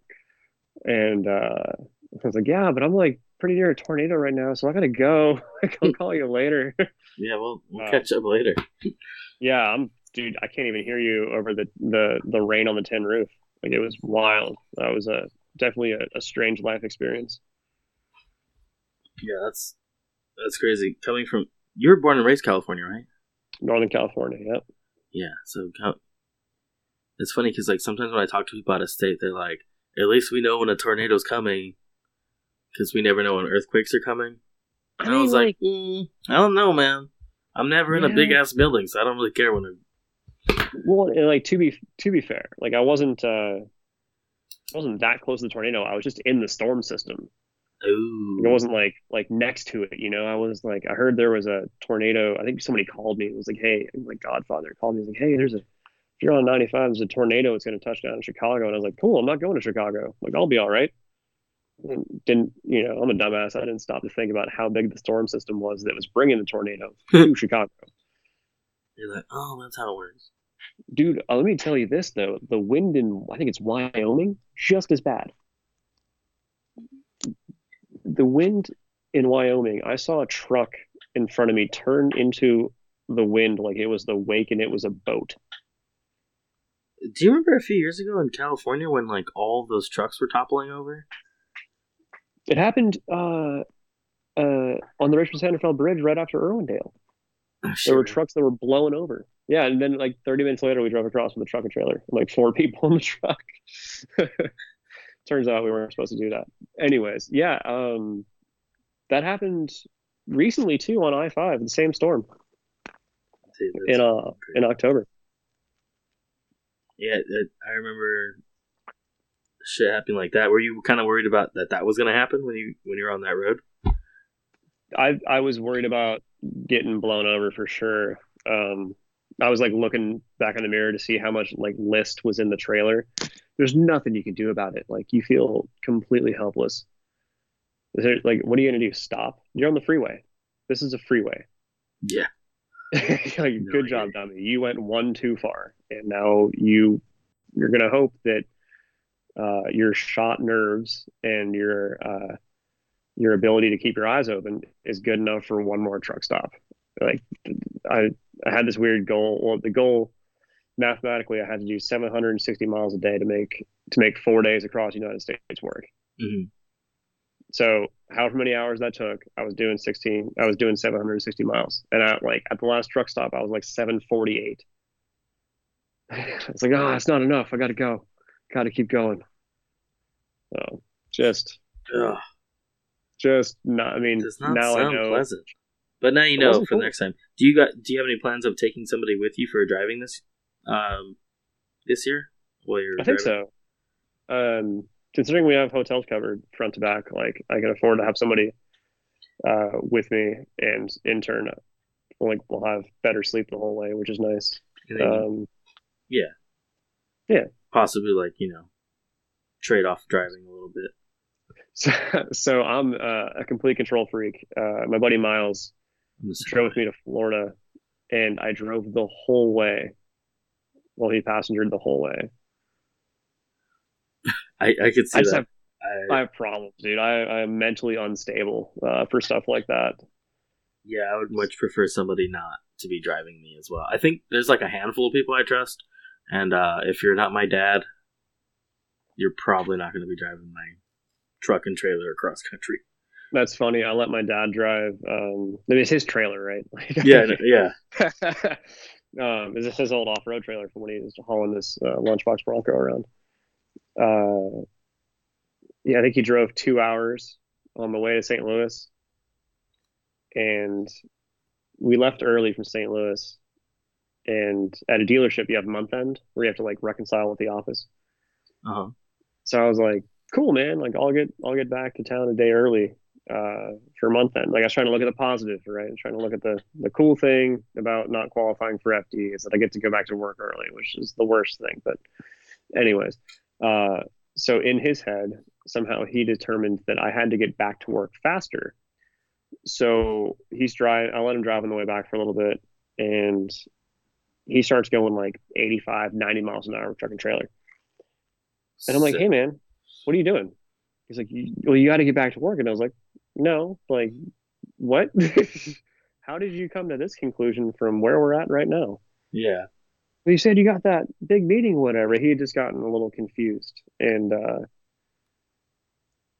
I was like, hey man, you gotta you gotta pull over. Like, I can't. Like, you're you're old, which you know I appreciate about you, but at the same time, we shouldn't be we shouldn't be going 90 like we're not gonna we're gonna blow these tires out he's like well what about your what about your meeting or whatever I was like oh that i think you misunderstood me so i got him to like pull over and i was like nope i'm driving the whole rest of the way back man i can't Hmm. i can't risk this happening my dad has this thing like when we're going somewhere, if we're driving his vehicle, he'd be like, Mhm. like uh, let's say he makes me drive, he's like, do not go over seventy five. He's weird about it. Like he's worried he's gonna get a fucking ticket or something. I don't. He's he always makes it weird, this your car huh? well good is this your car you're getting the ticket Yeah, exactly. Um, but if if he's driving, he'll do like ninety. dope Yeah, dope I was like, oh okay. Uh, yeah i try not to life. take the truck trailer over 75 Uh, yeah, that's that is kind of sketchy. Sometimes, like when I'm not paying attention, I'm going to especially um AVS or Willow Springs. I won't even notice it, but I'll be doing like 85. I'm like, oh shit, I better chill. Yeah, yeah. The gooseneck's really easy too. The toe is real nice, so you don't you kind of forget there's a trailer back there. hmm When you get rolling and you're like you look down and you're going 85 because also when you hit you know highway 40 or 95 or 80 or any of those big ones like people are going 85 90 like trucks are passing you if you're going 75 Yeah. so you just naturally like speed up and the next thing you know you're going 80 and your tires are getting hot and all that mess And i'm just trying to avoid fixing a trailer on the side of the road and having a blowout like there's Is that I, what I can I, think know? go ahead I want. Uh, is that where a lot of the blowouts come from? Because I noticed there's always guys who have blowouts throughout FD. think- Like when you follow all the drivers, there's at least Oh, four of them like every round. I don't, I don't, my speculation is it's heat. Like if I'm going to blow a tire out, unless I, I pick up a, a random chunk off the road. Yeah. That, I mean, you know, and I know that heat kills tires, right? Correct. So let's not put too much heat in the tires. I don't know. I could just be paranoid, which is very possible. That's also fair. Yeah, no, I I like my paranoia, like my uh, my conspiracy theories, and I like. Uh, When's the last time you did a podcast? um. Speaking of which, you're more than welcome to share that information. Oh yeah, Let's Talk Drifting is uh, is my podcast. It's now officially a video format. Uh, use an app that has you'd be interested in this. That has smart AI, so whoever's talking, it automatically filters the camera back and forth. Okay. So I did the last podcast I did was with uh, Farouk. It was for uh, Insurance Auto Auctions IAA. Um, we did a real cool thing. We went through some of their vehicles and explained some of their processes. Um, it's kind of an out of the it's kind of a one off podcast that we did for them, and uh, it came out great. It's on YouTube. Nice. You can search uh, the watch list uh, and my name, and you'll pop up with the episode of myself and Farouk, and you can see the cool drift car we found in the uh, in their auction just by like just by pedaling around on the website. We found a 350Z with bride seats Oh shit. and coilovers and a Brembo brake kit, which like was not intentional at all. Like it wasn't a plant, it wasn't anything crazy. Like we were looking up Toyota Siennas. Uh-huh. They were like, let's look up 350Zs, and then we found one. Uh, like we used their little view, like they have a 360 view, and we click on that, and I see a bride seat. And like the podcast is like, whoa, whoa, whoa, whoa. like, wait, wait, what, what, what was that? And then we go into like their whole car. It was pretty cool, man. Oh, nice. Usually we, uh, usually I just sit down with somebody live and uh, two microphones and sit there and BS about drifting for an hour and a half or two hours. What was the video podcasting service you used? Riverside, Because Oh, yeah. I it'll change your life. I've been thinking about doing the whole video podcast thing. So I did zero editing for that show. Uh, yeah, no, I don't want to do like the whole editing thing either. I just want to like press Oh. record and It Upload. did it all for me. yeah, Mm, that's what I was gonna look at. I pressed a button and then it edited it for me. It automatically chose who was talking and switched the camera like young Jamie on Joe Rogan. Oh, Did all of it. Yeah, it's great. He's- so I'll be using that from now on. Just a matter of like, I need to sit down and record more podcasts, and uh, with limited space in here, like having a laptop set up, and uh, I mean I can record it upstairs, but I have a wife and a cat, and uh, I like to keep the the distractions to a minimum. That's why I'm down here. Is like I like to focus on conversation at hand, so I can give you my uh, give you all my attention and try to have the best uh, like product possible. So Yeah, that, no, was, the-. That was the last podcast I did. But um, so but, but that's pretty cool. I actually have a lost episode um with uh with Tati of Never Lived Consulting, which we both know. Yeah, she's been on here before as well. Yeah. So before she went on your show, she did an episode with me that never got released um, because my whole like the I balked on it for a couple of weeks, and then um, family stuff came up, and then it became non-relevant because how quickly her business like picked up Mm-hmm. Because she's I mean she's killing it with taking care of the marketing stuff and uh, she's been doing a great job at building her brand. So the podcast that we did quickly became irrelevant. Like what she said was irrelevant to how her business is run now. So it's actually a lost episode. It'll never be released. Oh, yeah. Luckily, I released that one like immediately. But I am sitting on two other episodes that I've not released. Oh, yeah. Uh, You you have to edit them still, right? Uh, I, a little bit. It's not much. I just haven't sat down and done them. I've been like tinkering with other shit. Um, but I'll probably release one this week, and I'll set up for the next for this week, next week, and the following, so they can all release. I don't have to deal with them.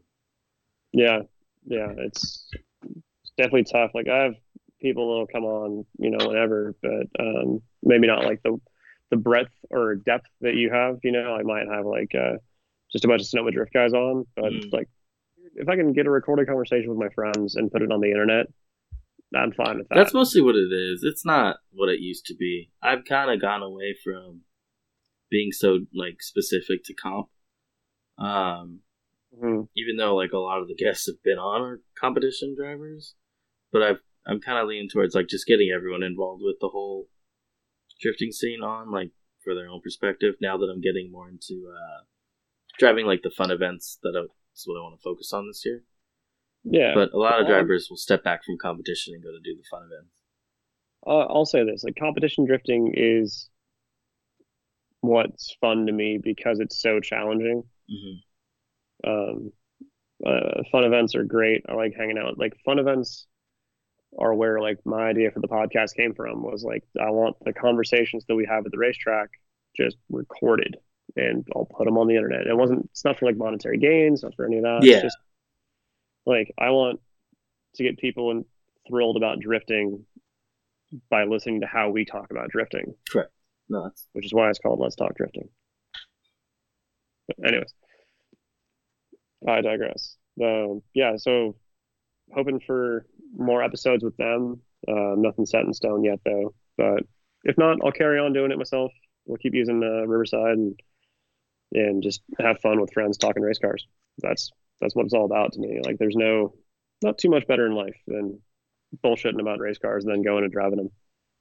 yeah. And then to go back to the grassroots thing and the competition, I think they're two different experiences. Mhm. Um, both are fun depending on what you're doing, you know.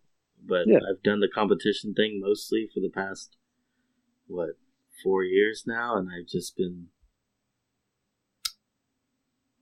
I haven't grown tired of it. I've grown tired of not doing well due to my own um, actions, like for not getting the seat time I needed before I went to go compete. Like I built a car, and six months later I showed up at a prom event like an asshole. Yeah, well, So- that was your first car, first drifting experience, all that. Uh, not necessarily my first drifting experience, but it was. I think I did like two fun days before in my first Cadillac that I had before I wrecked Sure. that, and then I built the BMW. And that was all pro am since then. So I was like, I think I'm gonna chill on the comp stuff and just have a good time. Uh, I mean, I don't know. I've been fortunate with chassis. I had the Z31 for forever. Oh yeah, Z thirty one. like, yeah, dude. Uh, Z31. Are those had a- solid or or uh, independent rear axles? Uh, oh, independent rear axle. oh, okay. It's got the same um, semi-trailing arm, exact same as an S12, but the same. No, I don't know. There's a lot of cars that have semi-trailing. Oh, E30 also has like the mustache bar and semi-trailing arm setup, so they tow all funny. Yeah, They tow in. No, Z's no Nissans no no. But think the- so No, no, they get slower as they squat. Like all oh. BMWs get faster. Yeah, I noticed that. But- Um, I wore that car out pretty much. Um, try, I mean, I had a VH45 in it and it had maybe 200 horsepower. mm, Um, just built the car like a complete dumbass. Um, took me like six years to build. Just complete like listened uh, listened to the old man who's clearly a fan of projects, and I mean like the blue truck in the background back there has been being built for the last two decades Jesus. and it's not done yet, and everything's got to be perfect, you know. Whereas like the Z, the 350Z, we built it. Hexa Motorsports built the cage and put my drivetrain from the Z31 into the 350Z, Mhm. and then I did Wisefab coilovers. I mean, I was probably only into that car like probably like initial setup like six grand, Mhm. cage wired, ready to go, not- and we built it in eight months. And then it's crescendoed from there. That like the new chassis maybe in the next three years. Otherwise, I'm gonna have to keep driving this thing. Like it's great. I get to compete with it. I get to drive around the world with it or the country, whatever. Yeah. Good enough. Someone wants to give me a new chassis, which is kind of being, I don't know, might it might have like there, there's a chance we get a new chassis, but I don't want to switch until we have, um, I don't know, guarantee and all sorts of stuff. Um, and I like my Z's. Like I'm a Nissan guy. I like Nissan Z chassis. I don't No, really want to go away from them. Yeah, I think changing chassis can be kind of hectic for a lot of people. Yeah, Um, I don't need any more variables. Like I'm already having a hard enough time as it is. You know, like yeah, if I you start already, doing well, well, yeah, you already have a vehicle that's supported really well, and there's a lot of information out there for it. hmm So you do kind of have that, you know, in your back pocket as opposed to, you know, going out there with something that nobody's built yet because you're like, I like this car. Yeah. What car Yeah. would it be if if it wasn't the Z and it was a car that maybe that's not very Oh. popular in drifting? What would it be? It's not popular in drifting. Yeah, that's not a popular drift car, but you'd like to. I mean, I don't like the the the ideal car is one that's popular in drifting, though, right? That's not popular yet. Um, No, but that's a different A- argument. But A A ninety. If we're gonna go car, we're gonna go new and relevant, and something that's gonna continually get support as time goes on. it's fair. So that. but that's planning ahead for. Mhm. Uh, well, I mean, I think I was looking for something different. I thought you were gonna say like a Fox body. may- maybe if that's what I you're mean, into, but Bay. that's super well supported in drifting too. Totally.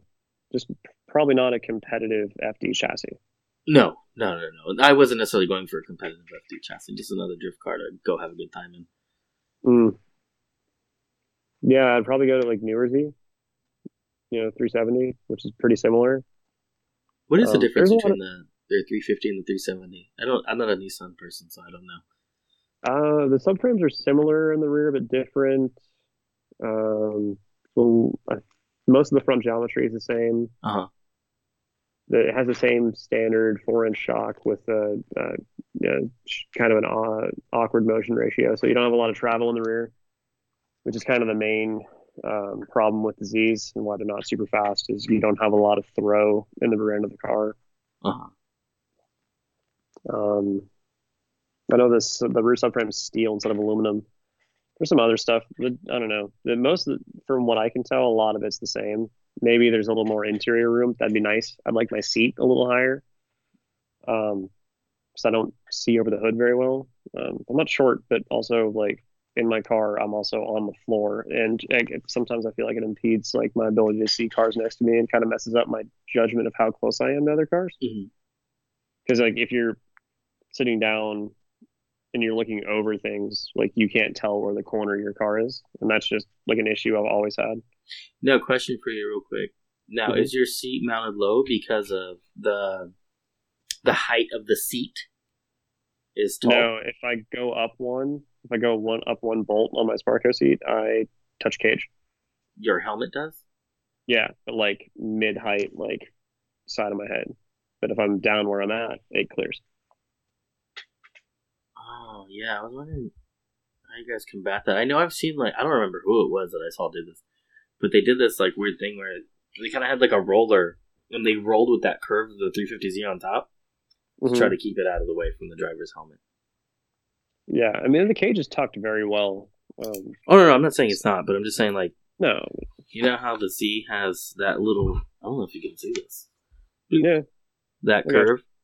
Yeah.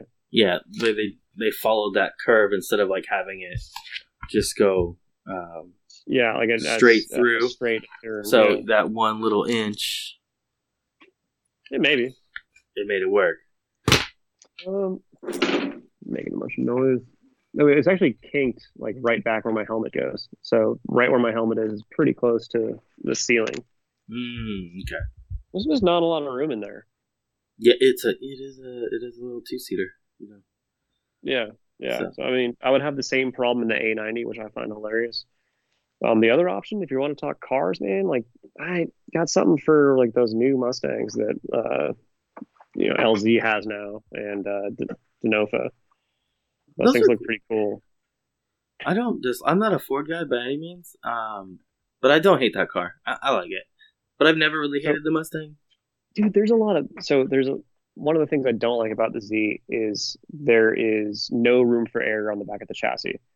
If you've been around me while i'm at fd like i've made mention of this ad nauseum. Uh, mustangs have like two feet of crushable rear end right? Like you see those mustangs crush all the way to the taillights Mhm. if i so the hit in new jersey example so i hit really hard right? Mhm. uh, i didn't break my taillight You didn't? on the left side. No, taillight's still in one piece. And you could argue bash bar structure was a little firm. Bash bar moved over um, a ways, not as much as the one in Irwindale, but it moved over. Uh, and I probably only have like looking at my car to the chassis, like three inches probably of give room. That's not good. No, there's just no room for error. It's kind of like um, I heard Tuerck talk about it once with the with the Corolla. The Corolla's the exact same way, right? He has no room for error, so his back tire's on the wall. Yes, you remember that. I mean, So I wonder if that's why Z's didn't become as popular in, in FD, is because they le- have less of a crumple zone in the back, and then packaging becomes an issue. So like off-season thought that I decided not to do was to like repackage the whole car and put my fuel cell in front of my radiator because the radiator's in the back and redo the firewall so that it's behind it, like right behind the cage, and redo all these things to make it so I had more rear crumple zone. mhm. But it's just not worth it. Like there's there's room back there. Like I can make softer bash bars. I can make three piece bash bars, which I've seen a lot of. Uh, FD like modular corners instead of like a one piece bar. Maybe that'll help a little bit. But there's just not a ton of room back there. yeah, I, don't... I got a boat, so it's got. Yeah, you got tons of crush room, right? yeah, it. Mm, I can crush into the back window. Yeah, no way. eye. Nope. Nope. I only have, yeah. So like my fuel cell only hangs over the back of the subframe by like three inches. I want to measure it now. I think mine's like like eighteen to twenty four Yeah, you got in that room. window. So those Mustangs do too, and I think like Yeah, yeah. having having faith. So like one of the things that I need to work on is being able to trust uh, the distance on the back of the car, right? Mhm. So I have a hard time um, getting on, like initiating straight onto a wall. Mhm. I can go out and find one, uh, case in point, Jersey. Uh, but um, as far as like getting like Orlando, right? Like staying on that wall the whole time. Yeah. A little different scenario. I have a harder time doing that because I'm a little gun shy about putting the back of the car right there because I'm every like uh, at the shootout in 2019, right? I at practice grazed grazed the wall, um, didn't break a taillight, like just kind of barely even scuffed through a bumper, and it went back to front. And I wasn't, I was on throttle. Like it wasn't a big, it wasn't a big hit. It wasn't anything crazy, but because there's the structure is so rigid back there, it just went back to front. Uh, but I've seen a lot of people do that on that track though. Um, the speedway at uh, No, Willow Walt- Springs. Is that what it's called? No, I think Walt James is the dirt, the one that's that's something else. Uh, that one's called. I think that one's called the Speedway. Um, but yeah, I've seen a lot of people like barely graze that wall, Yeah. and then it just pulls them in immediately. Yeah, it could be, and it, it could be, you know, a, a bad example on my part, but that's still like now in the back of my head when I drive. Like if I touch the back of this car, it's going in. Uh, well, has it has it happened again since then? No, Irwindale was cool. Uh, wall tapped a little hard, and it, it came around and did its thing. I didn't didn't go back to front. I wonder if it's like the um. I'm not a geometry professor. It's if it's like Like the angle of walls. yeah, the the angle and rotation of the turn, like what, how far you're in at angle, how much you're coming up to that wall type situation. Because I tapped the wall at Irwindale too, at the, on the inside, Mhm. and it just kind of like gave me a little bump, but it didn't Yeah. lose drift. It didn't do any of that. yeah, yeah. Irwindale, I tapped the taps a, a very loose word. I, I hit it pretty good. Um, in the car, it felt like a tap, but on camera, it looked a little like I had a pretty big correction. Um, but anywho, uh, tap, and it just kind of straightened the car out a little bit, and I was able to keep it sideways, and it wasn't wasn't bad at all. Like I was knew I was going in, clutch kicked it, floored it, and pulled out okay. So maybe it's something like that instead. Maybe I'm just being paranoid. Yeah, and then even like at the speedway at Willow Springs, the outside or the only bank rather um, is smaller than the small bank at Irwindale. That makes sense. Or like less degrees of banking. yes. So it's a lot tighter of a turn as opposed to Yeah. um, Irwindale. Even the inside bank, like there's a lot. I think that has a lot to do with it. That's the reason why you got pulled in on that track. Because I've seen it happen to other people, but I've seen other people do hit other places harder and be fine. for sure. Yeah, and that, I will say, I will say this. I hear like when people crash, uh, I see them say like, "Oh, right before I there's a um, Dakar rally's going on right now. I'll use this example as a non-drifting example. Um, this dude runs over a motorcyclist in a in like a truck at the Dakar rally, and he says, "Right before I was passing the motorcycle." a rock shot me left and I hit the motorcycle, and that's what happened. Instead of and there's no rock, like this didn't happen. What happened is he screwed up. But instead of saying I screwed up, he said, "Oh, a rock caused the truck to veer left right before this happened." Like, I guess the moral of the story is I I see people say like, "Oh, right before I crashed, I broke." Just say you crashed. It's okay. Yeah. You know, That's like I screw up frequently. Like, there's no the, the the footage is out there. If you want to see me jump a 350Z, it's out there. Uh, and there's no like, oh, like when I had a like when Lorette interviewed me, which was uh, super awkward. I was not ready for the amount of questions she asked me. Um, I I told her the truth. I was like, loosen the car up. We made a mistake. Yeah. And then I ended up over here. You know, I wasn't like, oh, I broke something felt funny in the back and then I went in. Like, nope, I sent it too hard, went too deep, and we screwed up. Yeah. Lorette scares me. She reminds she reminds me of my my aunt, who's like the sweetest lady ever, mm-hmm. and she always has baked goods. Why are you scared of this person? She sounds super nice. She has baked goods. Like, what's up? I up don't know. I feel like she's just she's like a better person than me, and I just don't need that judgment. Oh, Not that she thinks Like- that like or I- she says yeah, that, but she but I she can knows feel that, it. so she's going to tell you that by giving you baked goods. Understood. No, she's super nice. She like asked me if I was okay before I went on camera. And she's like, "Do you want an interview?" And then the next thing I knew, like I thought there'd be some lead in, like, "Hey, we're going to talk with you. Like, we'll ask you X, Y, and Z." Nope. She goes, she's like, "We're here uh, to party." "Do you want to talk about it?" And then she just like brought the camera guy over, and then I was trying not to swear on TV. Oh well, uh, I think I think I heard Matt say crap once. I said muffed. You said muffed. yeah. That's funny. that was uh she asked me like one too many questions. I didn't it wasn't intentional. Oh but yeah. she asked me a question, like I gave her like a, a good ending point. I was like, Yep, screwed up, ended up over here, yada yada yada.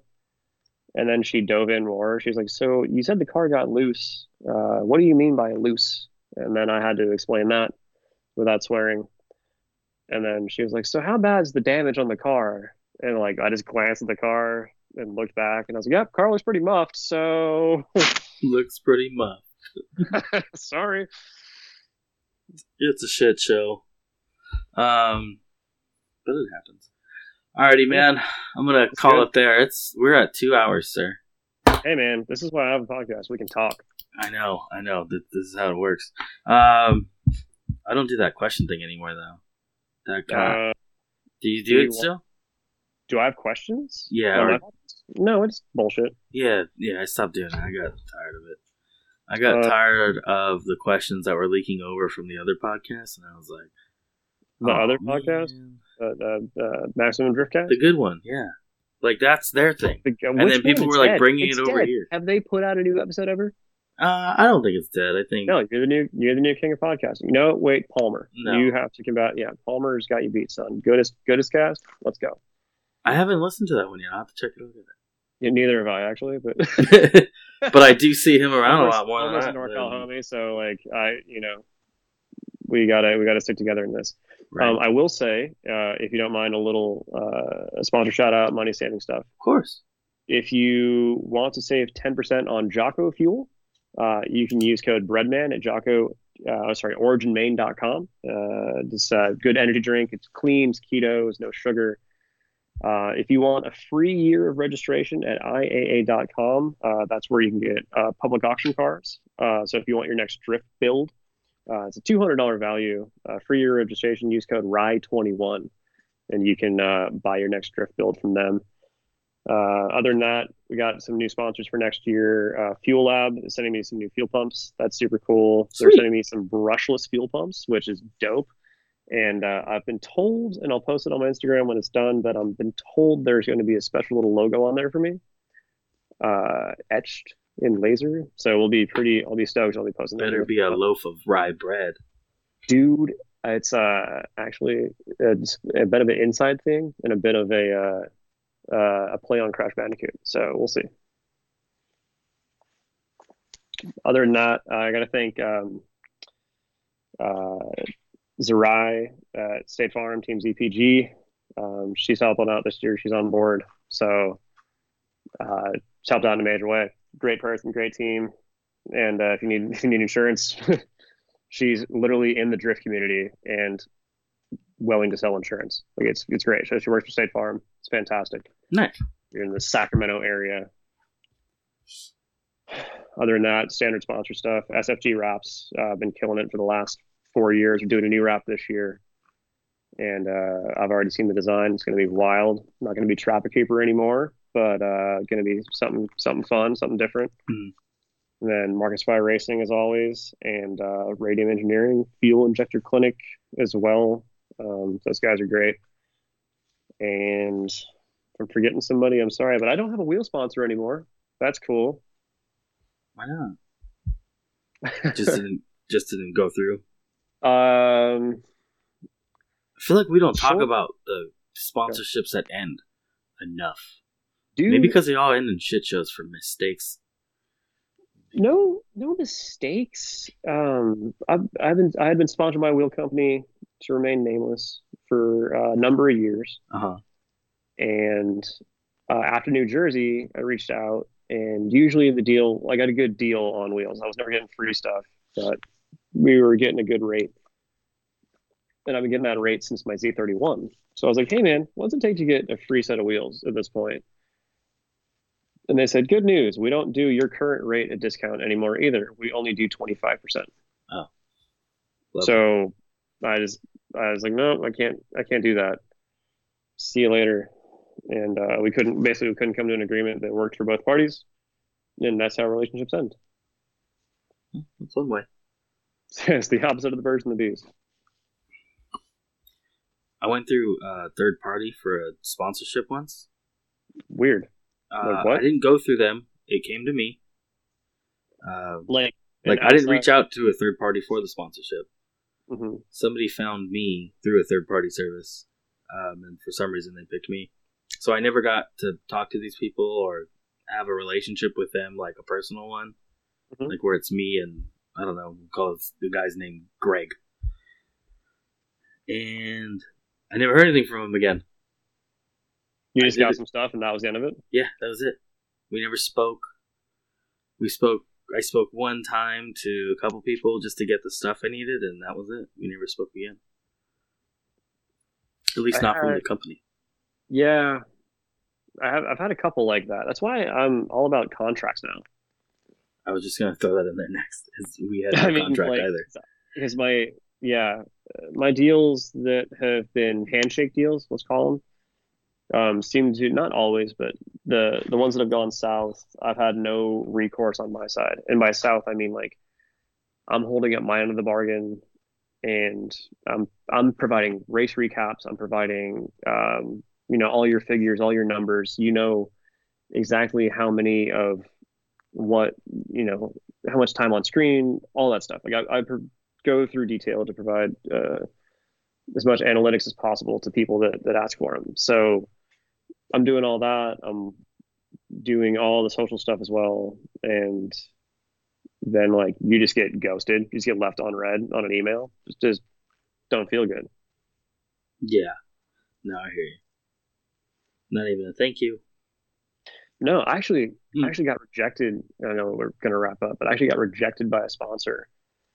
Uh, so like we couldn't come to terms, and uh, I still think the company's great. Like they produce a great product, and I like I stand behind their stuff. And I said, hey, is it is it cool if I keep sending you these recaps, um, just so you get an idea more of what the drifting community is actually about, and not, you know, what you see on like, uh, you know, what you see on TV or what the maybe the past relationships you've had that haven't worked out. And they said, yeah, so I've been sending recaps, and they reply every time. Mhm. So like those companies are out there. yeah, They might not be willing to give you money right away, but you know, just keep working at it. he's also building a relationship portion of it too. Yeah, yeah. Just You and I can do two or three hours on building relationships. I'm sure. Yeah, sometimes you don't build shit. That's Yeah. the short part of it. Yeah. But And all right, man. I'm that's it. I'm so All right, fucking dude. tired right now. I gotta be up at six too. Jesus, I hate myself. Oh, only six. I remember my first part-time job. Oh, oh. So you're better than me. Got it. No, I'm just kidding. All right, man. Oh, Thank you for coming on. you. Anytime. You have a Have good good one, night. dude. Good luck this year. Thanks. All right. Bye.